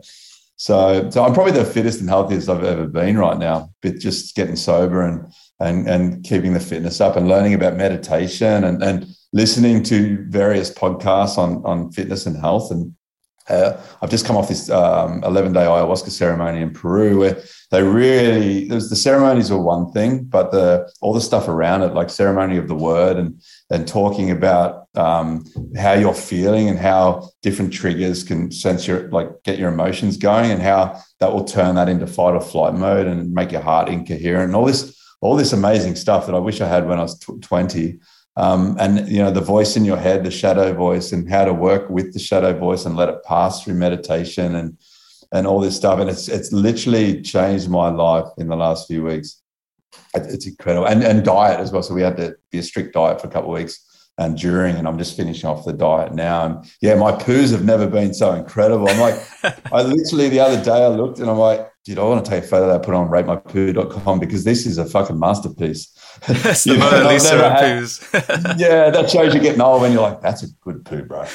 you know, but it's like because my gut's healthy for the first time probably ever. And and now, now, you know, hanging out with Bird and, and doing this project that we're doing with nutrition, it's like, right, I've got a good starting point now. Let's build on that, and let's turn all the bad addictions into good addictions, um, and let's keep keep working this and see how far we can take it. So, I sort of set myself a five year goal. You know, besides the project we're working on, a, a five year goal. Let's see how healthy and fit I can be by fifty. You know, let's see if I can be at my fittest and healthiest at, at fifty, um, which is a good goal to have. Absolutely. I know I've had, you know, I, one of the big things that's worked really well for me, aside from obviously actually eating good food, is uh, collagen. And Thorne, who's the the uh, sponsor for Human Performance Project, the, um, they have a bunch of supplements, and then Bubs Naturals is actually the collagen that I take. But it literally is so good that I went from, you know, again, like you're talking about the kind of torn up stomach to you wipe once and you're like, there's nothing there. And I'm almost looking around like, I want to show someone right now my yeah. toilet paper I've never seen this. This is amazing. I am so old. yeah. I got introduced to collagen when I, I, broke last January 24th last year. I broke my leg really badly sledding and I had double spiral fracture. And it was the first, I've had a lot of injuries over or over my life. Never, never jumping, always like sledding or skeleton racing or skateboarding or surfing or just, just partying, a lot of partying. and um, but I never looked after myself through my injuries, and I could never afford, or I chose never to afford to spend money on healing. Um, because I never expected to live past 30. That was part of the deal going hard back in the day with the jumping. And but this when this accident happened, it really it was the accident was that bad that it really threatened my career. So I literally healed this thing, obviously as well as the surgeons did. did the surgeons did some really good work, and um, I healed in five months and I was running again. And, and then the surgeon told me to stop running. But I did it to prove that I could do it. And, and just living healthy with collagen peptides and all the right supplements and eating right and resting and just putting, especially putting yourself in a good mindset, um, that really made a massive difference. So it, it really turned my life around to be like, right, that's if that's what I can do when I'm broken, imagine what I can do when I'm not broken. And that's, I think, why this human performance project is so, so important there's so much stuff that we are about to do while we're here with the testing to start that and, and, using not just the physical aspect of it, but the science behind it and actually have a data and knowledge to show me live that if this is working or something needs to improve, it's going to be huge. So you're not just hoping for the best, you know. So yeah, so I did the mouthpiece yesterday, so we just sent that off. And um, I've, I've, got sleep apnea. I got diagnosed three years ago, and I was about to go back to Switzerland and buy one of these mouthpieces anyway. So now we're sorting that out, and that's going to be a huge a game changer for me personally. Between sleep and then the way that works uh, when you're doing uh, sports and stuff as well gives you live live feed and of what you're up to and, and what your body's actually doing. So and there's a lot of other stuff I can't even describe or explain or spell, but there, there's a lot of cool stuff going to happen in the next few weeks, and then you know having that data over the next sort of year is going to be um, amazing and for the bigger cause of, of, everyone as well absolutely well i want to get to, to that in a little bit and i want to get to your skydiving journey but just one question um, because you you kind of you know look back obviously you you know, lost your father recently. You know, you said you had that kind of you know rough upbringing. Um, you had the partying, you have, you know, a, a, draw to extreme sports that may or may not kill you. You know, you may not live past 30. Now you did this ayahuasca. When you look back, were there elements of trauma? Because this, this comes up over and over and over again on this podcast. Elements of childhood trauma that, that you kind of were unaddressed that maybe were revealed when you had this kind of epiphany recently? Yeah, it's very interesting because the way that I came to do this ayahuasca is like something broke inside of me a few years ago, and I, I couldn't work out why I'd changed and why I was going downhill when I should have been at my happiest mentally um, and emotionally. Um, and you know, like in our sport, we've lost a hell of a lot of friends, and I've seen a lot of bad stuff. So, you know, I, am not a military guy, so I'm not going to pretend to um, have the same sort of trauma as military guys, but I've seen probably uh, similar similar stuff to them to a certain extent, and um, and so for sure it takes its toll. But it wasn't. I always felt like I dealt with the deaths quite well. You know, like 2004, 2004 I watched my girlfriend die at high speed. Um, and then I watched a lot of my friends die throughout, and I watched my dad pass away. You know, it was a different story, but it's just you know it's still a death. And um, one of the things that came up in the ayahuasca was I wasn't there for mum, so she gave me a blessing to go travel, and she had an eight-year battle with cancer, it was super gnarly. And um, seven days before she passed away, she gave me the blessing to go to Mexico and jump into the Cave of the Swallows, which is like a 1,200 foot hole in the ground. So I went there and, and raged, and then I was literally in the middle of nowhere, and I got a the phone call. Somehow they were up this before mobile phones, so I was able to get a phone call there to say you've got to get home now. And I never. It took me 35 hours to get home, and I never quite made it for Mum's passing. But I was also in the mix of super selfish, jumping everywhere, you know. So I think I think I put that behind me. I don't think from memory I'd never cried for Mum um, as well. And you know, she gave me the blessing. We said all the things that we needed to say. You know, we didn't leave on bad terms. Everything everything was said. So, um, but I think I shelved that as well. So the first night of ayahuasca, I didn't take ayahuasca. So we did six ceremonies. I did five, but um, that stuff did come up in there, and a few friends had lost. Even without the ayahuasca, the, the way the ceremonies work, um, the ayahuasca just enhances that experience but they, they, it all still works without it as well. So I think that's a big misconception that people think it's a drug, and it's not a drug; it's a medicine, but it's an environment. That was the coolest thing. This whole ayahuasca ceremony was an environment to allow openness and to allow um, grief and to allow trauma and to allow you to identify and pinpoint stuff that's from your childhood. So in the end, we sort of worked out because I had a great parents. You know, there's no no regrets and mum was really strict, but she probably needed to be. And you know, dad, dad, I think mum had three miscarriages before me, but they reckon because of the Agent Orange, the chemical warfare that they were using in Vietnam. And so there's all these other issues and stuff as well. And and um and I think it just stemmed back to this, you know, when I was young and, they, they did put me on a leash and, and, and stuff. I never thought of it as a bad thing, but the way that the facilitators were able to get back to those raw emotions and identify that, that really came up. And it really let go of a lot of tension, a lot of trauma. And throughout the ceremonies, it's incredible stuff. I mean, I was drawn to that anyway. Like some people can do it mellow through meditation. I need a good shake up. I like like hardcore stuff. And so it was a good shake up for me. And the purging was phenomenal. And the way the, the, the maestros would come around, and there's four of them, they sing in four different frequencies. So you get a personal maestro four four times in that night, and especially the women. There's in their seventies, and it's pitch black, and you're sitting there for six hours, and it's tough, you know. And it's you take the medicine, and literally they would sing, and then next minute your guts are just like oh, oh, oh go. And while they're singing, they're bringing up the trauma. And so at times you're, you're there with your, your favorite best friend, the bucket, you know, and you're spitting into it, and it feels like there's metal in your mouth and you've got snot coming out and you're crying and then you've got to go for a shit. And then when you think you've had the shit, you shit some more. And you're just, every night, you're just purging out this trauma. And a lot of it, some people have very clear epiphanies of what it was. Um, for me, I never got that many visuals and stuff throughout, except for the last night. And but the trauma that was coming out, I couldn't identify it, but it was coming out of everywhere, and it was incredible. And by by the last night, I had this overwhelming sense of gratitude came over me. So, so a lot of visuals at that point, but I've done a hell of a lot of psychedelics. So some people would freak out about that stuff because they've never done that sort of thing. Because I'm experienced in that realm anyway, it wasn't that big a deal in that, you know, I learned to let myself go on that last night, but the gratitude I felt was just phenomenal. I realized that like we're here on this earth and you can be miserable, you can have, be happy, and it's okay to be miserable. Just be grateful that you're miserable. it's a weird one to explain because you get told that in all this, the, the books and, and things like that. But one of the facilitators said something very, very straightforward. He's like, one day you will die, but it's only one day. so, so the rest, you know, he's got a Spanish accent, you know, and he's, he's just beautiful, you know. It's, it's only one day. The rest of the days you're alive. So you've got to go through the flow of all these emotions, whether they're up and down. Now, what happens in our lives is we hit these extreme highs because you know you're flying your wingsuit off a, a meter off the ground at 200 k's an hour.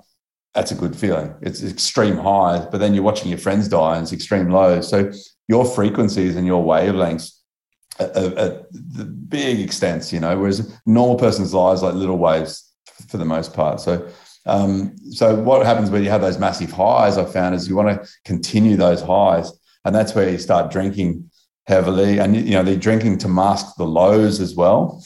So you have your friend die, you just want to get wasted and to celebrate their life and to cry your tears out. And then you do these really cool things. You want to keep the party going. So drugs and alcohol kick in and and eventually, and then you you know you you swap the alcohol out. Next minute, you get a sugar craving because you're swapping one thing for another. Or if you're used to doing things in excess, you know, like why why do one jump when you can do ten? Why have one biscuit when you can have the packet? You know, why have one uh, shot when you can have ten shots? And and that's a that was my life, and my life became like that. And the better my life got, the worse all these things became, which is really interesting problem to have and, and to identify it. So when I was working six days a week, I couldn't a normal job.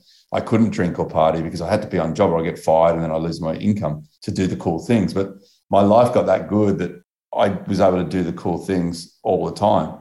Um, and I was the boss of doing all the cool things. So all of a sudden I got time and a little bit of money to party. And it became at one point it went bad.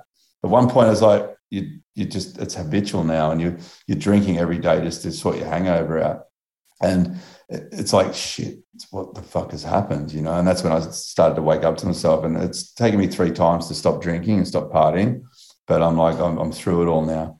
And and to try and turn the and there's even the quick dopamine fixes of like your mobile phone and stuff like i just turn all notifications off. And through this ayahuasca ceremony we had the phone off the whole time no music no phone and just listen to the jungle music of the insects and reading a book and, and resetting the, the, the mind, the body, and essentially the soul and just getting rebalanced. I realized that everything was so out of balance and I just needed a good shake up uh, to get myself sorted again. And I, I've come out of this thing just with huge gratitude. I've got full focus and I'm firing on all cylinders again. It's, it's phenomenal you know and the, the books i'm reading the projects i'm involved in they're all channeling my energy towards uh, health and fitness now and, and good mindset. And, and then now that I've had been able to help myself, the whole purpose is to be able to help other people. And that's where the real joy comes in. That's where the true dopamine and the true selfishness comes in is, is being sort of selfless to a certain extent actually gives you such a kick that, that that's way better than all the other stuff. But in saying that, I had to personally go through that journey to get to this point. So, so it's like you can only I want to help all the young guys in my school to show them that there is a, a, better way to go through it that I've been through. You don't need to go to hell and back to get to this point.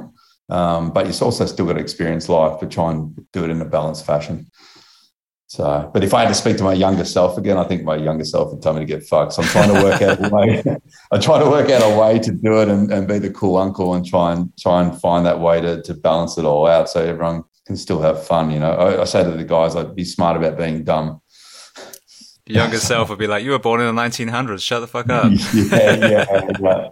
So no, but it's so so amazing to hear, and, and there's you know, especially the seal community for some reason, they've had so much luck with um, some with ayahuasca, a lot with ibogaine, which is a very similar, I think, kind of experience. But and the irony is, we talked about drug prohibition earlier, that all those things are illegal in the countries that they fought and almost died for. But um, you know, I can parallel so um, clearly with the extreme sports you know athlete and the military and police and fire because again we're we're not flying a meter from the ground you know leaping off a mountain but obviously we're going in certain situations where you know it is life or death and you might not come out of that building or that you know school shooting or whatever it is. And so there's there's so much uh, so many similarities between what you've described and I think what many many of us use because I love that kind of um, oscillation description. Our waves are very extreme. You know, our highs are, you know, uh, four stories up with a chainsaw in your hand, two in the morning with fire ripping out in your face. And then the lows are, you know, running on a rolled ankle at three in the morning, your 21st call and you haven't slept for two days. So yeah, we have those extremes as well. And we reach for the very things that you talked about. Yeah, and I think uh, in all our all our sports and lifestyles and, careers, we're always striving for excellence. You know, and that sort of person that joins those special forces or fire brigade or excels at extreme sports, whatever, we're reaching for perfection. You know, and it's a, it's, it's a tough one to chase that all the time, and it can it can essentially wear you out. And the thing is, there was no information about that point until recently, or at least I didn't discover it about being worn out by doing too much extremes and it's very interesting. So, like at least for me now, learning. I wake up in the morning, I meditate just ten minutes, and I'm terrible at it, but make that effort to just calm the mind, um, and then take time out in the day if I can to do it again. And and just get a feeling for just try and switch off and relax. Feel I'm learning now. I actually learned through a singing course that stand there and feel feel each part of your body as you're playing guitar or singing. Like you might be standing there and your butt cheeks are super clenched and you don't even know. So you're tense for no reason when you think you're relaxing. Um, so I've learned to whenever I'm sitting in that, just feel if something's tense and oh, just release release that muscle and you relax and it sort of help yourself get out of flight or fight mode. And I think it's what I'm learning now is I never like taking time off or re- resting or relaxing, but it's uh, to relax a little bit and rest a little bit, or you know, just even read a book, just takes will make your life and longevity so much better. So that little taking those moments out now actually make you do more cool shit for longer. So, but it's I'm only just learning this now. But at the same time, you know, it's uh, not too late. So I'm turning my whole focus into into that aspect of life now, and I think it's hugely important for for for military guys, for you know, fire any, anyone active, every everyone really, you know, but any, anyone active, and it's about you know reaching a higher vibration. So everything vibrates, everything's got a frequency, and it's about trying to trigger into those higher frequencies. And for so long, I was getting lower and lower frequencies, and negativity creates negativity. And if you start having all these negative thoughts and they keep going, eventually that's going to turn into um, health health issues or addiction issues or all this sort of stuff. And I'm living proof for it because it really went downhill there for me for a while. And, and there's one thing I talk about now is, you know, because I, I, like to do um, motivational talks and stuff like that, but I haven't done any for a while because I'm not, I won't be honest about my ending until, which I've just received, you know, to, to tell an open and honest account of everything I do. I don't want to be preaching some bullshit quote, you know, I've got integrity for that. And so, um, I'm lear- learning now about this stuff, and there's there's rock bottom, but like there's someone's rock bottom might not necessarily be your rock bottom. So, you know, look at someone starving in, in the third world country that's just looking for food and, you know, and they're just looking for shelter or something. That's absolute rock bottom for sure. But there's first world rock bottom as well. And everyone has their own rock bottom. So mine was a certain level that I hit that I'm like, right, I can either take this even further and ruin my life, or I can bounce off rock bottom and make a change. Um, and it's hard to make a change. It's hard to open up and talk about your feelings.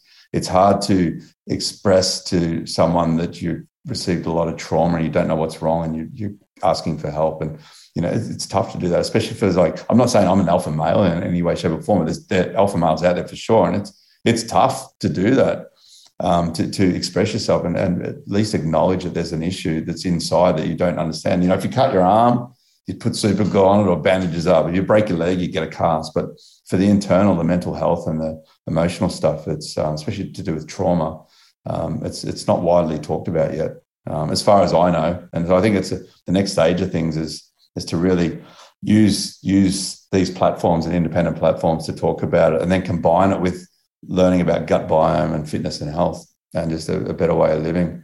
And eventually, we can spread this all across the board.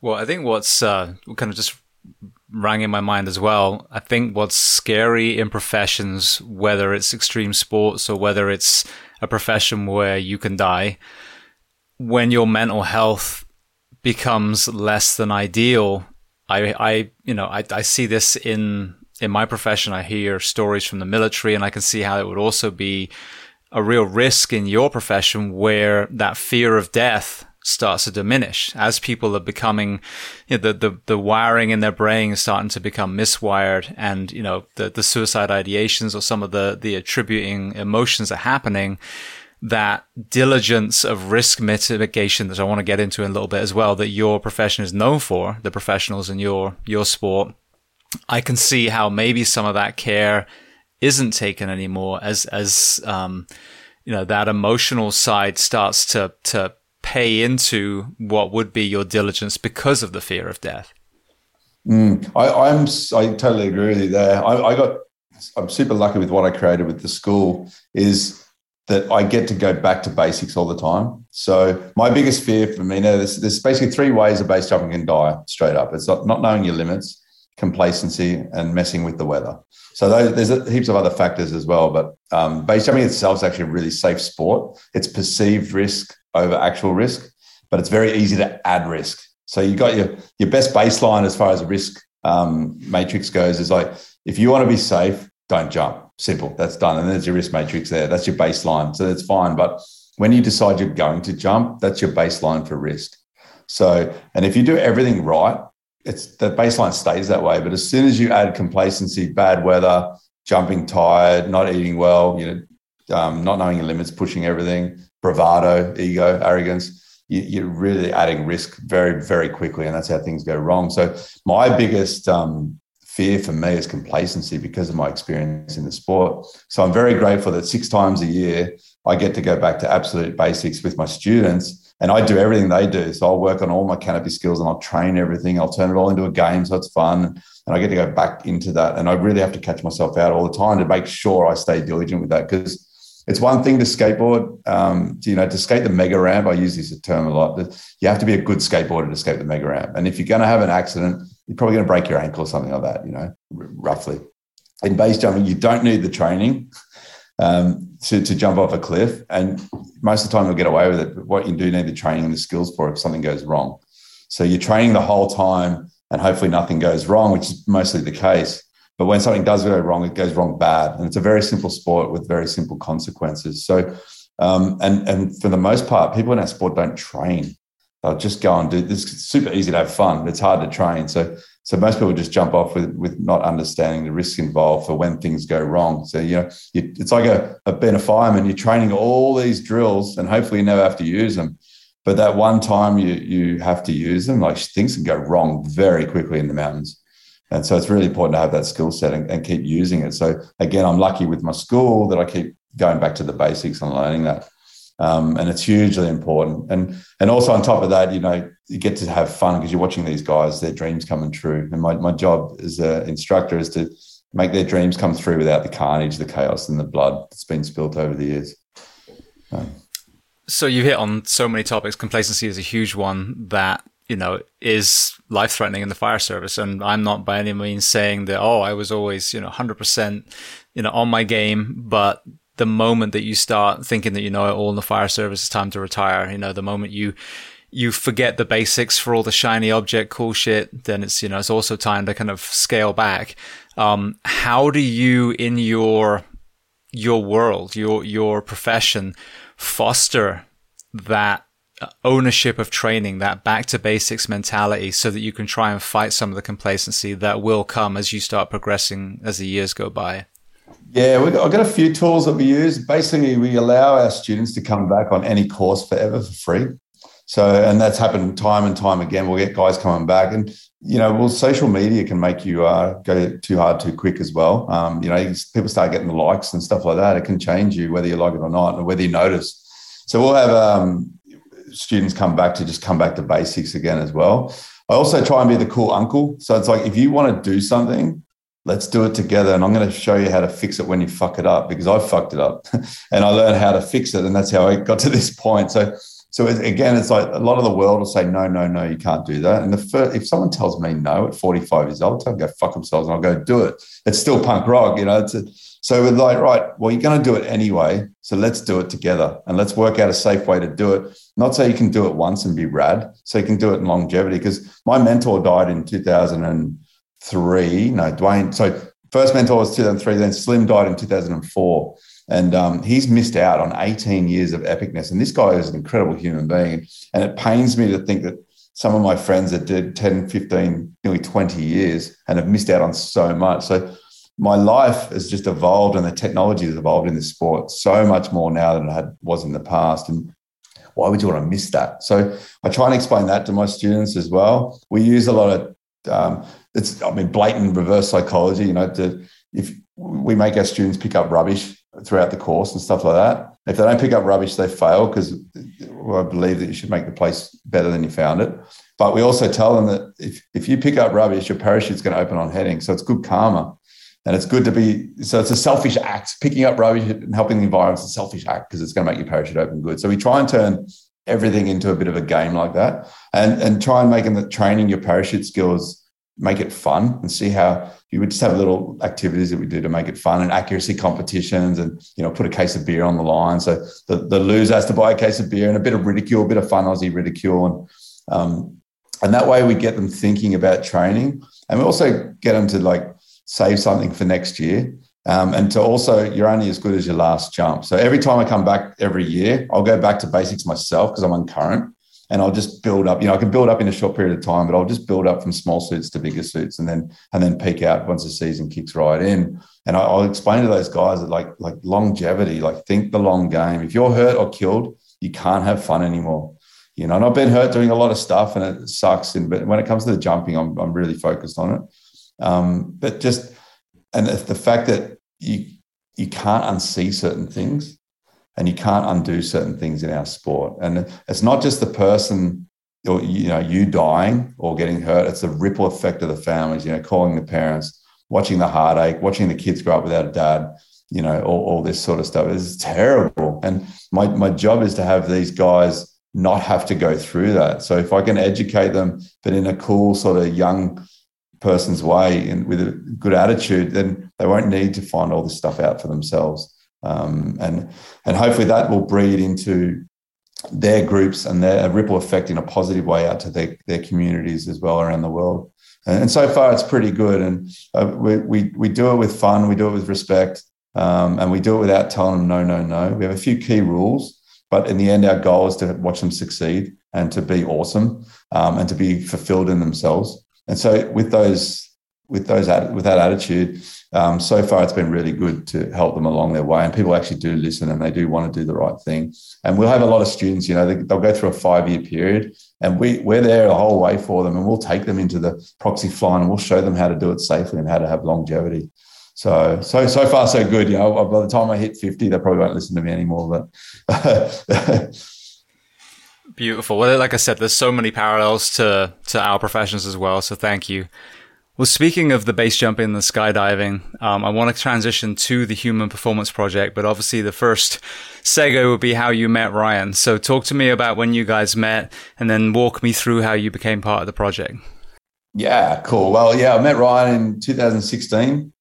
Um, he was doing another project um, and he employed me to be his coach in base jumping and stuff. And I'm pretty strict no matter what, who it is, whether it's girl, boy, famous person, normal person, or whatever. I'm, I'm pretty straightforward with everything. So, you know, he's a Navy SEAL and stuff, but I was pretty tough on him at times, and, and just because again, you want him to survive and you want him to succeed, and and and just you know, we're all equal as people, but sometimes you're more experienced in someone in something else, so you can see the things that they can't see. You can also see their future if they're doing bad and good. So we we struck up a really good friendship straight away, and we had a good time and got him sorted out with his project and, and went our separate ways, but kept in touch off and on, you know. And then um, he just yeah, from from what I understand, what he spoke to me about, he had a lot of respect for me with the way I taught and the way I coached and. Basically, it, the timing couldn't have been more incredible. It, out of the blue, he rang me up and we had a meeting um, on Zoom. And it was just when I was hitting one of sort of lower points, and I'm just like, but but I was actively making a change to sort myself out. And he asked me, "Do you want to be on this uh, human performance project?" And when he explained it all, not just the end goal, the end goal is going to be incredible with the, the seven marathons, seven jumps, seven continents, seven days, like epic stuff, you know. That, that inspired me just on the adventure side of things. But when he said what was involved with the, the mental health and preventing suicide and dealing with the PTS, and, and you know what happened with his sniper partner, and it's just just horrible. But he's actively wants to make a change, and he's bringing in such an incredible team. Like I couldn't believe when I saw the team. Like I felt not worthy to be on it. Um, but and he's not he's not just speaking shit. He's a doer.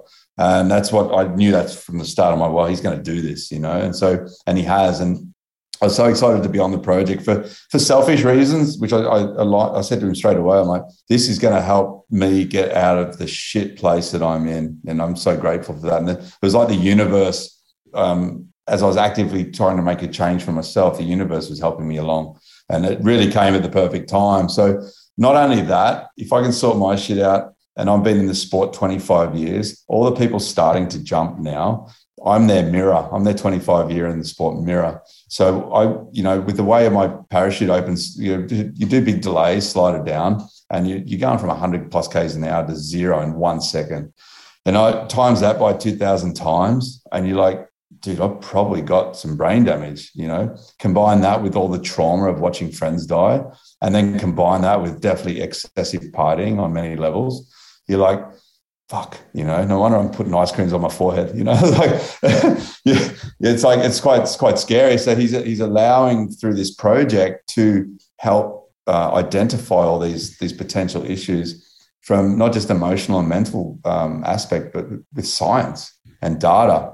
And it really is the age of information. Back when we started jumping was the you know the age of big balls and let's go for it. But now it's really the age of brains and information. And so I have an opportunity to work out all these questions I have in my brain of why I'm like I am, why I've become like I am, why my brain does what it does, and why my addictions and dopamine hits and all these things happen. And I can't work it out just on my own, but through all this data um, and science and these all these little gadgets we're going to have, and and timing stuff when we're in a relaxed state, or doing a public speaking, which is scary as fuck, or base jumping, which is equally scary, or you know going to a social gathering, we're going to have all this data on how our body reacts to all these situations. And it's not only going to help me, it's, it's going to help my whole um, base jumping school and the whole generation of jumpers coming through that we can release this document at the end of it. That's from just a personal point of view, but as a collective, with all the the ex SEALs, the former SEALs, sorry, and all the military, fire brigade, ambulance, you know, all the fight or flight professions, this is going to be such a huge thing. And you know, I think we've got some there's some NFL players on it that you know they've been they've had a epic life, which has created a rough life. You know, so a lot of these people have had such good lives that that's what's created the problem, and it's a really hard one to address because anyone from the outside is just like, well, you're just being arrogant, you're just being a sports sport. You know, it's how do you explain to someone that my life went to shit because it was so good? it's, it's it's a hard one to explain. I still haven't worked out how to explain it in a talk yet. I'm trying to navigate those waters now, but um, with all this stuff as a collective and being able to document everything and then put our bodies through the ringer, um, it's going to be an incredible experience. And, you know, it's inspired me personally just to get even fitter and, and run like further and better and, and just optimize my body as a middle-aged man. I'm already fit, but I can be fit, fit and, and healthy and then look after myself for the next hopefully 30 years. And yeah, and, and once this document's done at the end, and the project's successful. And success doesn't mean we succeed in the project. That's the coolest part. The whole project's going to succeed no matter what happens. And the whole part of the journey is going to be what the success is. So, you know, there's I'm going to try and run at least one marathon. I'm going to try and run all of them. But my potential failure is going to be part of the success, you know. And, and that's what I love about it because I love I love that it's not clear cut to but there's a clear goal and there's there's a very clear journey, but where that journey is going to take us it's not going to be a straight line. And I think it's going to be awesome. And it's going to help so many people and so many people in the future um, with this. And I think it's a really cool project to be part of. Uh, absolutely. I mean, it's like I said, I'm kind of documenting, I guess, a his, historian in the whole thing, um, storytelling. And uh, it, even though that's my role, it's already got me fired up. That's my goal now is to be make sure I'm not, you know, a weak link in the chain when it comes to to February next year. Same no. with me. I'm just trying to be the weak link. I'm, I'm like, there's some strong links in this chain, you know, like you don't have to be first, but don't be last. exactly. It was I heard you talking about with base jumping. As long as you're not the slowest guy running away from the bridge, then you're oh, good. yeah. yeah.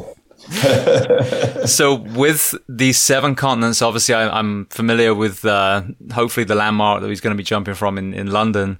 Um, what are some of the challenges from a base jumping point of view with some of the structures that he, uh, well, you guys are going to be leaping from the next, uh, you know, seven days straight?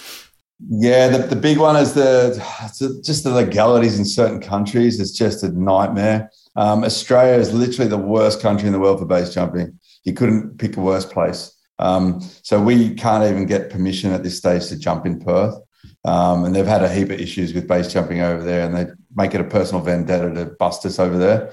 Um, but we're still working through that. But the, the biggest challenge is, um, well, just the logistics of getting to the objects um, and then the weather for those objects. So we're sort of trying to choose objects that are less weather dependent than others, that have good accessibility, uh, are legal, um, which is which is especially for Australia, it's a tough one, um, and that are safe for, for people with various experiences to do. So that that's a huge one, and also knowing that we're coming in under duress um, with fatigue, um, and that's our job with the technical guys is to make sure these guys are safe as well as us. So, but we're we're a team, we're a unit, so. Uh, we're, we're going to operate like a casual military unit, you know, at least from my end, and, and but make sure we're all checked and there's no weak links, there's no mistakes um, and we're triple checking everything. That's the hardest part is just to keep the diligence up for that. But um, at some point, if we can't do the base jumps in one in some of the continents. We'll just do the skydives. Um, but it's early days yet for that, so we're still working on permissions and things like that. Well, I know it's seven days straight. We're going to be on the plane, probably sleeping in whatever we're given when we're on the plane. Um, but coming from a chronically sleep deprived um, uh, profession and seeing the impact of sleep deprivation, what are some of the the kind of um, fail safes that you're going to have to put in on the skydiving and base jumping side, especially as you get deep into that week? Because the marathon, worst case, they fall over, you know, but, and the swim, worst case, someone has to jump in and, you know, tow them back out. But with the base jump skydive, obviously that could be, you know, the only, the only part of that, that triplet that, you know, potentially could be life threatening. Yeah, for sure. So again, especially the base jumping side of things. It's a very simple sport, which is good. So what we'll do is we'll have like like a helicopter has its own checks written down. They'll do it, do all the checks spot on every time. Um, we'll have a checklist that we'll go through. Um, so for the skydiving, it'll be say like as simple as like helmet strap, you know, helmets on, straps done up, leg straps on, chest straps on, computers on. So in skydiving, we have a computer that open that parachute for us too. Uh, sky hooks on um, altimeters on. Okay, make sure that if we need oxygen, we've got oxygen. Um, are you okay to jump? Because it's okay not to jump. That's still part of the process. If you're actually not okay to jump, that's a win. So identifying that problem is part of what will make it successful. So, and it could be the strongest guy could have a moment where he's like, you know, I can't jump, and that's a, that's a huge thing as well. So that's that's a possibility too. Um, and with the base jumping, we'll have some sort of weather limit to a certain extent, and that will depend on what type of base jump we do, because there's many different types we can do depending on the object and the weather. Um, and say for base jumping, it's very simple: leg straps on, chest strap on, helmet on. Uh, top pin's good, bottom pin's good, bridle's going directly to your pilot chute. Are you happy with your pilot chute? Okay, you're good to jump very, very simple. But what we'll do is we'll have a written checklist with that to make sure, and we'll double that up and triple that up. So what we do normally is uh, on the ground when we're doing our school, we'll get the student to check their rigs on the ground, do a full check. Then they'll put their rigs on, do a full check themselves. Then they'll get a buddy check to check them. And then myself and my head instructor, Sam Hardy, will do a secondary and a third check before they jump. So there's basically five checks per student per jump. So it's exactly what we're going to do then. But I think as an extra backup, we'll just have a, a quick checklist for both skydiving and base jumping, have it laminated, and it can stay with everyone in their pocket, just a little pocket size one, um, and just make it just extra safe. You know, no, no one died from over checking. so. I love that, and I think that's that's so again pertinent in our profession. Our SCBA, our air pack, and our mask is is the big you know tool that we check primarily and I've seen people, many people diligently check it the way we were taught in academy or even better. I leveled up on mine. There's a couple of things I saw people do. I'm like, I like that. I'm going to throw that in, but never regressed. And I've seen people come in on shift change and be like, yeah, pack's good. Oh, okay. And you know, that to me is how you end up dying in a fire. If you do it the same every single time, even if, you know, you were on that, that vehicle before and maybe it went to yeah. another station and came out, whatever it is, if you follow that same exact checklist, at least you know, as you said, and then you're trained on all the, the kind of potential failures as well.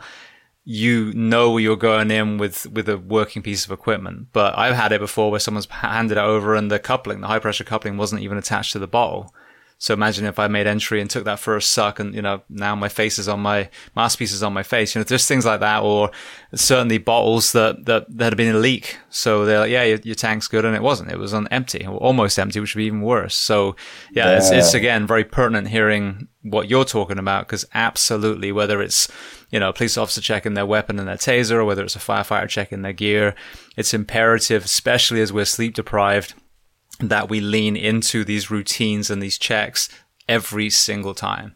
It's, it's huge. And what, so what we do with our school, I always refer back to the school because it's where we're most diligent with this stuff. And basically we've got a 170 page syllabus for our course and every, every single thing's identified.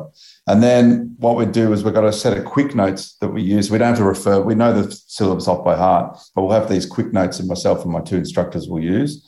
And then we'll go through that. We'll speak freely through all the points And then the, the, person who's not, the two people who aren't speaking will refer back and cross reference to them. Have, have, I picked up everything? Is there anything you'd like to add to each, each of the instructors? And we'll cross reference just because I got more experience than the junior instructor doesn't mean that I'm not human. So we'll always cross reference to everyone to make sure we cover everything. And that's really, really big. And then we'll use three things to, to do the teaching and the checks, which is the VPV, which is visual, physical, and verbal. So using three different senses to do your checks. So you're not just doing it in your own mind. You're actually looking at the the gear. You're speaking about the gear, and you're touching the gear. So those three things, and, and we find that that's been the best way we can do it so far. And also, from a, an experienced guy's point of view, don't be afraid to be that guy. Like chest straps good, leg straps are good, Parachute's good. Okay, see you later. Ready, set, going, and speak out loud. You know, and we always have joke, you know, make jokes like bum bags are cool. Tucking your shirt into your pants is cool. You know, like so everyone says stop being cool because cool's not cool. This is cool. You know, and make make being looking like a douche and, and speaking out is, as the cool thing because essentially it's keeping you alive. And it's it's so important to break that mindset of like trying to look cool and be cool and all that shit. It's like like doing this stuff is the coolest thing. Like speaking and doing these checks and being rigorous in your safety is the coolest thing you can do because it allows you to have more fun for longer. Absolutely. Well, again, thank you. I mean, so many parallels there. Now, I want to transition to some closing questions. Before I ask the first one, you mentioned writing the book uh, about your dad, um, but then you've got the book Confessions of an Idiot. So tell me about that. Oh, geez. I mean, yeah, it's, it's another world. Like, I, I, like to challenge myself throughout my whole life just to achieve personal goals. You know, whether it's uh, recording an album or or making a full length video or just something, just any project to do to keep me off the streets, sort of thing. And and I, I basically decided to write a book about my life because there's some crazy stuff going on and.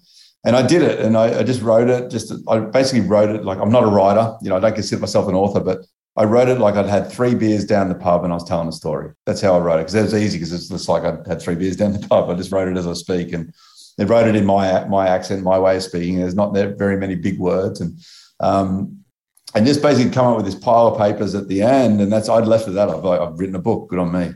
And but my mate, he was pretty cashed up at the time, and he, we just got chatting at dinner one time, and he's like, showing me." So I gave him this pile of papers, and he's like, "Dude, this is good. You could make a real book out of this. I'm like, oh, bro, I've already written it. I can't afford it. Don't worry. He goes, how about I fund it and we'll make it an actual book?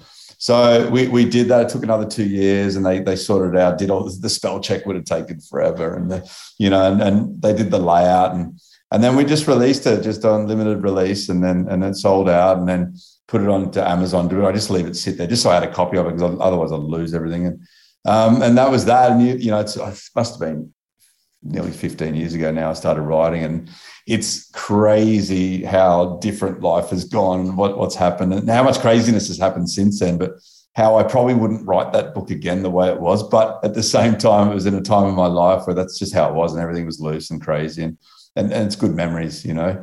Um, but I, and I vowed if I get to 50, I'll write another book called Open to Confusion. And and it, it, looks like I'm going to make it. There's a good chance I'll make it to 50. And it'll be much more of a different story of just like the transition through everything in the second half of life. And and, and or who knows, let's see what the fuck happens in the next five years. You know? but, but it just showcased the wild ride and, and just, you know, a lot of cool things that I got to do, a lot of the heartache and and hopefully it's it's helped a lot of people to either see the way that we lived and learn from it, enjoy that to a certain extent, but see where the downfalls of, of too much partying or too much death and all that stuff happen. You know, the dark side of of sport and life that you choose. And you know, for us at the start, it was all all reward, no risk, and then eventually it got so dark that it was more risk than reward there for a while. And you know, I had to try and find that balance. Is is, is this really worth it? Um, living this lifestyle, and then you had to eventually make some changes, or you're going to go down a pretty dark path. So, so yeah, but that's not where the book ends. that's where the new one will begin. You know? So, but again, a, a, cool experience, and, and I did it. And you know, I've got a few other books there, and the, the one on my dad's good. My favorite one's another book of um, it's called "Fuck Yeah, I'm Scambo," and it's it's my favorite. It's just so loose, and basically, our friend Scambo, uh, he had terminal cancer, and he had a crazy life, and he basically wasn't going to live. So I released this book on his life to um, help him pay for the terminal cancer, you know, to help pay for bills and stuff like that. And then the bastard beat it. he tried this drug that wasn't even going to work, and it worked. And he's, uh, you know, he beat cancer through his epic lifestyle. And, and now he's, you know, his dream was to own a house up in the forest, and he's done that, and he's, he's lived to tell the tale. So I ended up releasing that on Amazon as well to just like cover the costs in the end, and just because it's a great story of it's craziness and. Yeah, I, I also, I've interviewed a lot of people over the years, and I just everyone has a story. I love just talking to people about their story. It's just amazing. You know, everyone has a story. You know, that's this go go and chat to an old person and hear what the, their life's been like. And guaranteed, if you take the time to listen, they'll have a cool tale to tell. Absolutely. I mean, that's why I do this 600 episodes. That's 600 yeah, people wow. I got to talk to. And yeah, all walks of life, all colors, creeds, religious, you know, persuasions and, you know, the core, core element of simply being a human and the highs and the lows and the loves and the losses. It, you know, it binds them all together. And the one thing, and one prerequisite, prerequisite of the show is that, you know, it's a good person, someone who's at least trying to make the world better, you know? So yeah, but I mean, that, that binds us all. And I agree with you completely. Some of them are, you know, Hollywood stars and some of them are local firefighters or counselors. And, you know, each story is as powerful as the next. Yeah, that's it. And it doesn't matter who you are. This how I keep everything simple. Like a wanker's a wanker. I, I That'd be a good t-shirt. yeah, yeah. I don't care if you're a rock star or Hollywood or if you're a, a plumber or a, a, drug dealer or whatever. You know, like a human being is a human being, um, and if they're showing good qualities, then they're a good person. But if they're a wanker, they're a wanker. You know, and I just don't surround myself with those people. You know, so unless they're all wankers and I'm a wanker, and then I've surrounded myself with. But then, but then you think everyone was cool.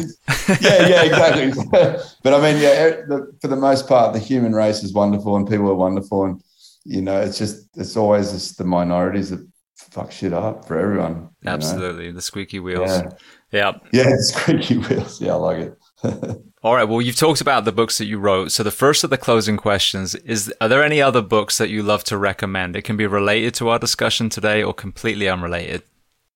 Yeah. Well, I mean, I'm not a big reader, um, but uh, the one book that really helped me over the years was called Jonathan Livingston Seagull by Richard Bach. And the best thing about it, it's a short book, so you can read it quick.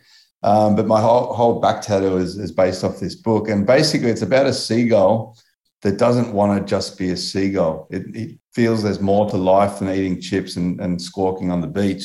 And so basically, he learns how to use his wings to fly and he learns how to do barrel rolls and he learns how to do other stuff. But he got ridiculed by all the other seagulls for not fitting into the just being a seagull. And eventually, he manages to perfect his flight. And next minute, he's actually into the next level of consciousness.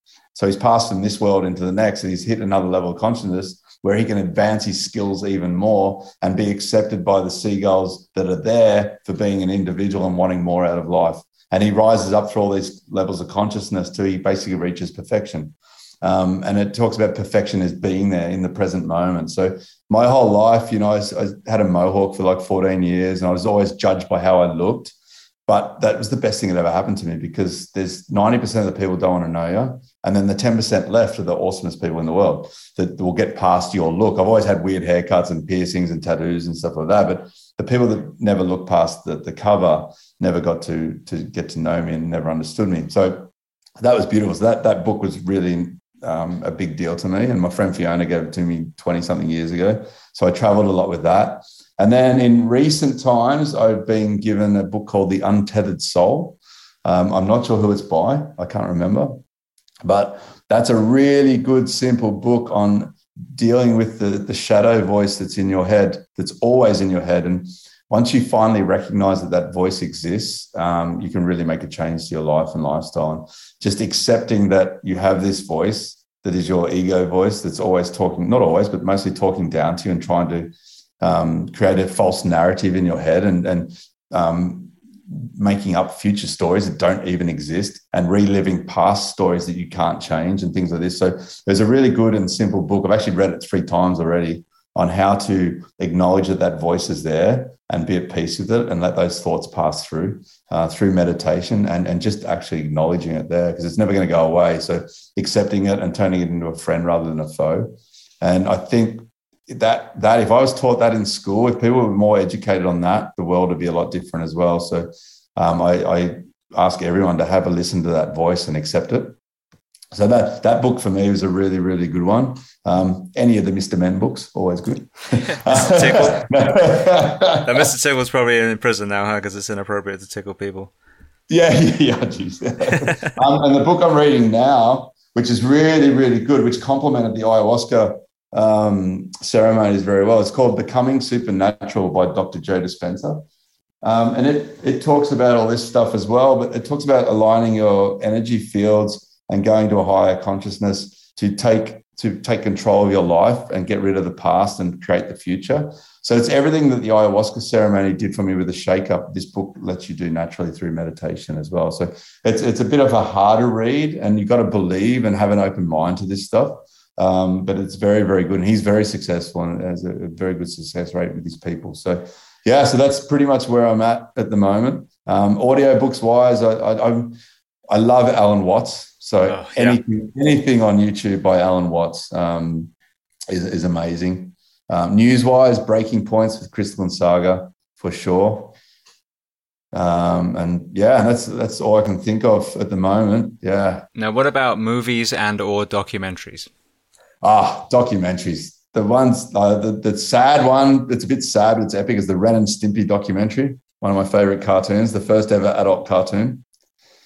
Um, the in recently on the plane, I just watched The Alpinist. Amazing, very very sad, but amazing. Um, oh man, there's so many, so many documentaries. Yeah, all documentaries are epic. um, that that sugar film's a good one. It's a few years old now. Um, it, it, shows the history of sugar and how bad the sugar industry basically is. So for a little bit of health there, um, that sugar film's a good one. Um, what else? I mean, yeah, you, you, caught me out there. There's so many. Yeah. Well, that's enough. No, that's brilliant. Yeah, yeah. cool. All right. Well, then the next question is there a person you'd recommend to come on this podcast as a guest to speak to the first responders, military, and associated professions of the world? Ooh, have you had Bird on yet? Oh yeah, yeah. Actually, okay. a couple of times we did we did one a couple of months ago to kind of announce the the Human Performance Project. So yeah, but he'll be coming yeah. on again, you know, as we get close. Yeah. Okay. I mean, I think um, who have I listening to? Oh, it's a good one. You could have prepped me on that one. yeah, I mean, look, if you look at it just positive people, go get us for life. Straight off the bat, I'd have to say my head instructor, Sam Hardy. You know, he's 30, 13 years my junior but he is a massive inspiration for me and he's what's created the school to where it is now. You know i'm the old dog and he's got the new tricks. So he's he's motivation he's so far ahead of me with with health and fitness and just dedication and motivation it just inspires me to keep going you know? So so he's he's for me he's one of the people that inspire the most. We're not only work colleagues but we're we're friends and we work so well together. He's got an open heart open mind um, and he's just a phenomenal human being that needs more recognition. Yeah, and he, he's got, got a massive heart for helping people constantly. So, yeah, he's one of my biggest heroes and one of my best buddies as well. So, luckily enough.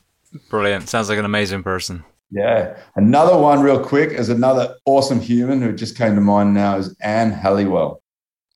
So she's an inspiration for me. She's been base jumping for 40 years.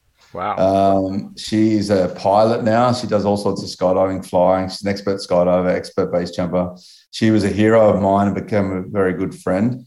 Um, and she's the inventor of one of the best uh, pieces of kit that we have on our parachute systems called the tailgate. And she could have patented and had it all for herself, but she gave it away to everyone. It was like, it was absolutely um, changing for the sport. And she's still flying planes. She must be pushing 60 now, 50 something you know, and she's still awesome and she's still kick ass and she's one of my big inspirations as well. But there's a, there's a whole heap of uh, inspirational people out there, but she's another good one of the most kick ass females I've ever met. Brilliant, brilliant. This is why I love this question. Like when I ask an awesome person, name an awesome person that normally leads the rabbit hole of you know incredible stories.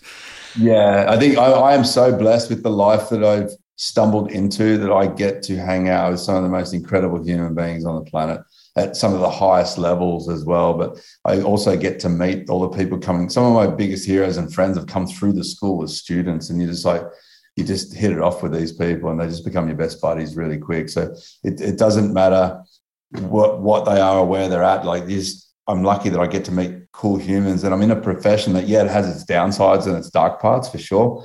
But I'm in the process. I'm in the business of making people's dreams come true, and it's fucking awesome the psychology of it and working through their their egos, their issues, their confidence, their lack of confidence, and and sometimes pushing them, sometimes pulling them back, and um, it's just a phenomenal um, phenomenal life that you get to work with these people. I'm super super grateful.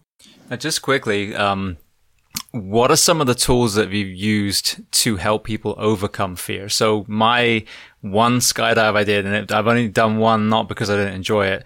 Prior to it, I was in a McDonald's toilet shitting myself, literally and metaphorically. When it was a tandem jump, it was in um, Nelson in New Zealand, and uh, by the time I landed, it was incredible, and I was ready to sign up to become an instructor. But I had, you know, I was traveling, backpacking, so that was it. But the fear of, you know, the perceived fear versus reality was so so different. But in the past, I wouldn't have even gotten the plane. I don't know, fi- you know, finally how I got the courage to, to actually jump on that one, and then that changed everything for me. Um, but fear is a big thing in, in our professions as well, especially you know, like climbing the hundred and 20 foot aerial and some of the other things that we have to do. There's certainly a pucker factor there. Um, so what are some of the tools that you've used to help guide students that maybe had this fear of the unknown, especially if after they, you know, ended up hugging you after because they just realized how much they fucking love what they just did?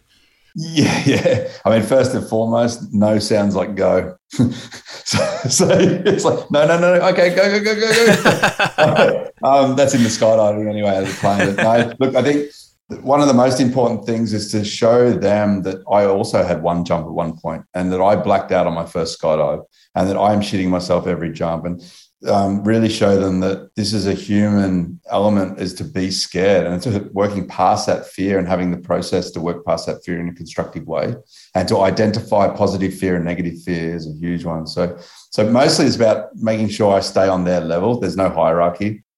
Keeping a level playing field with the only difference being that i'm more experienced than them at that point in time and working with them. And um, we have a very progressive course. It's high paced 11 days 47 jumps or something like this in, in three countries. So it's very intense for people. So that's why we have a we have to have a, the students have to have a lot more experience when they come in to even start our course because they've got to be able to deal with that sort of stuff and have time in sport. But also make them aware that this is a long process and that the slow end up being the fastest. The slow learners end up catching up and surpassing the fast learners. And that if you have a if you have a weakness in something, that we're going to turn that into your strength. So when we do multi-ways and stuff, we don't want everyone to be awesome because it'll actually fuck up our multi-way system that we have. We want some people to be weaker trackers than others because they have a place in the jump to perform their slot. So by giving, letting people know that like su- success still comes through your weaknesses, not just your strengths. Um, but most importantly, have a good, strong mindset, but also have the humility to be able to walk away um, and to say no and to come back another day. And that's it's a huge attribute. So one of the things I teach them, um, Sam as well, is once you're comfortable with the emotion of disappointment, it's a, one of the biggest tools you can have. And it sounds weird, but when you're on the edge of a cliff and the weather's shit and you've just done a two hour hike, you obviously want to just get the fuck down off this big cliff or whatever, but you're putting yourself in excessive danger. And it's the easy way out. But if you can walk away and embrace the disappointment of not being able to jump and the hardship to walk back maybe two hours in the rain or something, once you can come to terms with that, and it's, it is tough for sure, that's your ego. That's you saying fuck you to your ego. Um, and then you embrace that and you live to fight another day. Um, it's, it's such a huge tool to have in, in, in your toolbox. And it's hard to explain to these guys initially because they haven't seen something go wrong when it goes wrong when someone has just decided to jump in shit conditions or, or for whatever it is and but i have seen that. So for me it's a no-brainer to walk away and just come back the next year or the next 10 years. Some jumps I, it's taken me 18 to 20 years to do some jumps you know but i'm okay because i've took that time to be alive still to do it and, and also to tell them that no one's immune to death. You know, I lost one of my best friends uh, earlier this year who'd been in the sport for 25 years, like me, and, and it, was, it was really sad that he, he made this mistake and died. So you've got to teach everyone that no matter who you are and what experience you are, you have to stay diligent. So and and to come back, just come back on another another jump, another day, and it's okay to walk away. It's okay. We have some students take three years to do our course, um, and we have some students that will quit and that's quitting. We don't use the word quit, we use winning the game. So if you, I'm still in the game personally, and if I die doing this sport, then I'm not won the game. I've lost the game. So, but if you can either get out of the sport unscathed um, and, and live live your best life doing something else, or die peacefully in your sleep after having a successful career, then you've won the game. So my goal is to be old, still jumping, have a good time, and then pass away from you know natural causes or, or whatever's going to happen. Um, but have, have my live my best life throughout that and try and teach these guys that as well. It is about longevity and you can have fun. And if you enjoy hitting a golf ball and that puts a massive smile on your face of going around the golf course, go do that, you know, because right now, if you're doing extreme sports, you're risking it all for nothing. And it won't feel like that until the shit hits the fan. And then you're like, what the fuck did I do that? Or why did he make that decision? Or um, so I'm trying to preempt these guys' future and, and help them live their best life, but for the right reasons uh, and make sure that they can walk away um, and fight again another day. So, yeah, it's a tough battle, but you know, but again, I'm, at least at this stage, I'm proof in the pudding that you can have longevity, um, but you also got to know when to when to say no. See again, such a strong parallel. Firstly, I'm glad I asked that question because that was such a great explanation as well. But winning the game, the way that I'll pick, I'll talk about the fire service specifically, the way the American fire service is set up right now it destroys our men and women physically, mentally. And I kind of did what you said. You know, I, I decided, okay, this, I'm seeing this in myself. I absolutely adored the profession. I was at a crossroads where I realized this was making more of an impact than me singularly with a partner running on one call at a time, of which, in all honesty, 10% of what we run on is truly an emergency. Um, and so I transitioned out and part of it was owning my own health. I'm talking about how our job is killing us and I'm still wearing the uniform. Well, by transitioning out, it was kind of a statement to myself and our profession. Look, I'm serious.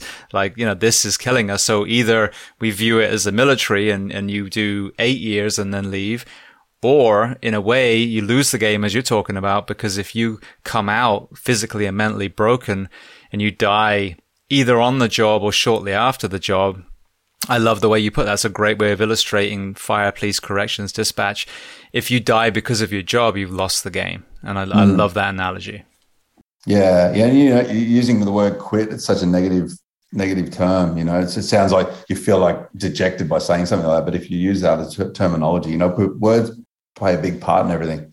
And how what I'm learning as well is like positive, positive, um, um, positive, I forgot the word now, but you know, positive, um, talk and stuff like that plays a big reinforcement. Part Re- that's the one. Yeah, yeah.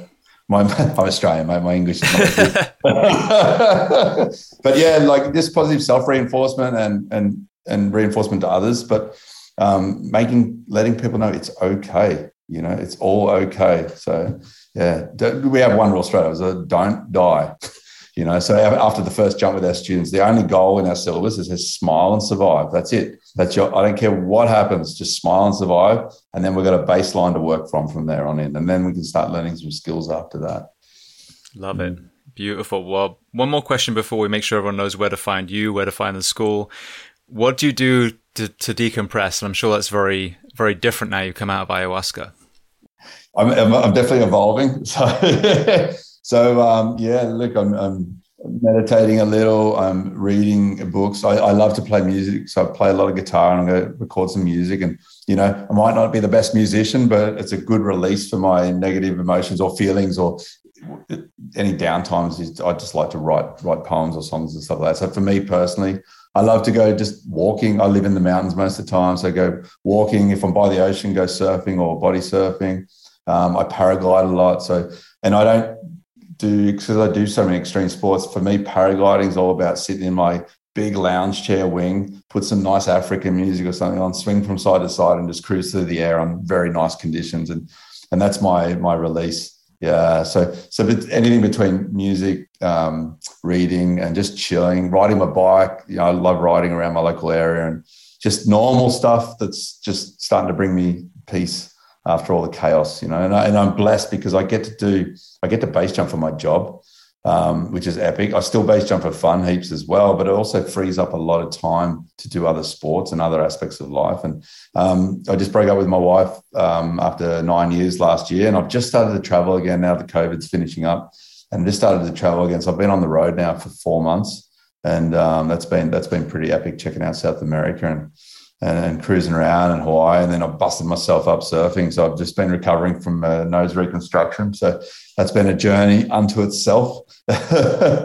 so, um, but just also, you know, what this ayahuasca journey taught me was, um, you know, you've got this life. You're gonna it's going to be full of ups and downs, and so obviously everyone loves the highs but without the highs, you, you, without the lows, you don't have the highs. And, and so, and I'll quote Dolly Parton here. Who's, that documentary is good too. She's a bloody legend. And you don't get a rainbow without a little rain. I think it says, you know, and um, and it's just a it's a simple line and it's, it's spot on. You know, so the, the motivational talks I do is called Chasing Rainbows, and and um, and I talk about all that stuff because it only comes through living. You don't get the highs without the lows, but you've got to be accepting of the lows and be aware that it's nothing's temp, nothing's permanent, everything's temporary. So those lows will pass. You just got to get through them and try and have a positive attitude through the lows. And you know, over my life, I've been terrible at it because I didn't understand it. But now I'm, I've got this beautiful understanding of gratitude to um, t- take it as it comes. And my my dad was beautiful. And my 40th birthday, he wrote in a card, and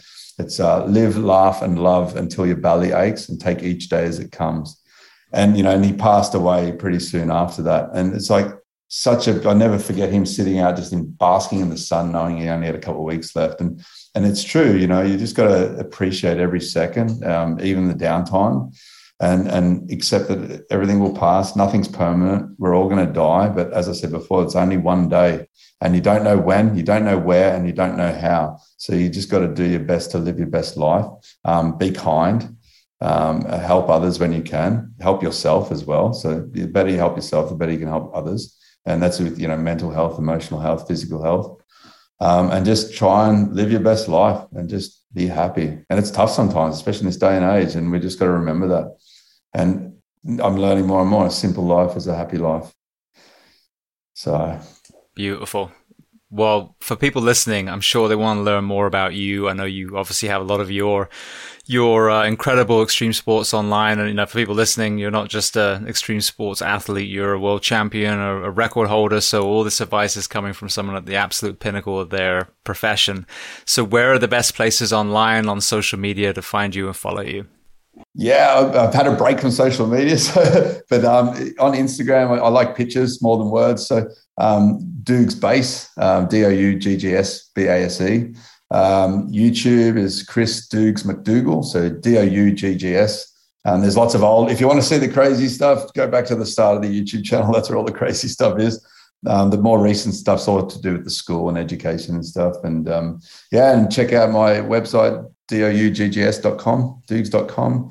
Um, and I, am getting back into doing talks on risk management for companies and with my my version of it and how we mitigate risk um, with quite a visual presentation and real life hardcore experiences. So every every lesson I've learned has been through a fatality, and so so the risk management side of things and motivational speaking and just helping helping others get through life, just like I've been getting through it. And you know, I'm very open and honest. I'm never I'm not I'm far from perfect and I'm far from over learning, you know. So the, the journey I take people on is a, a, journey just like we've done today. And it's a it's an ongoing process.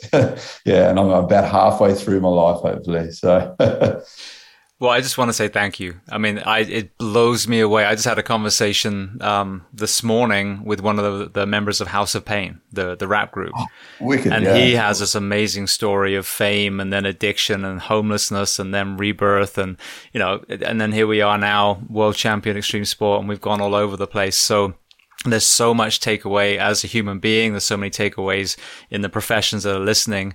So I just want to thank you so much for being so generous, carving out, you know, a small part of the time where you're actually staying with Ryan at the moment. So I appreciate that and just being generous with your time today. Uh, absolute pleasure, mate. Super stoked.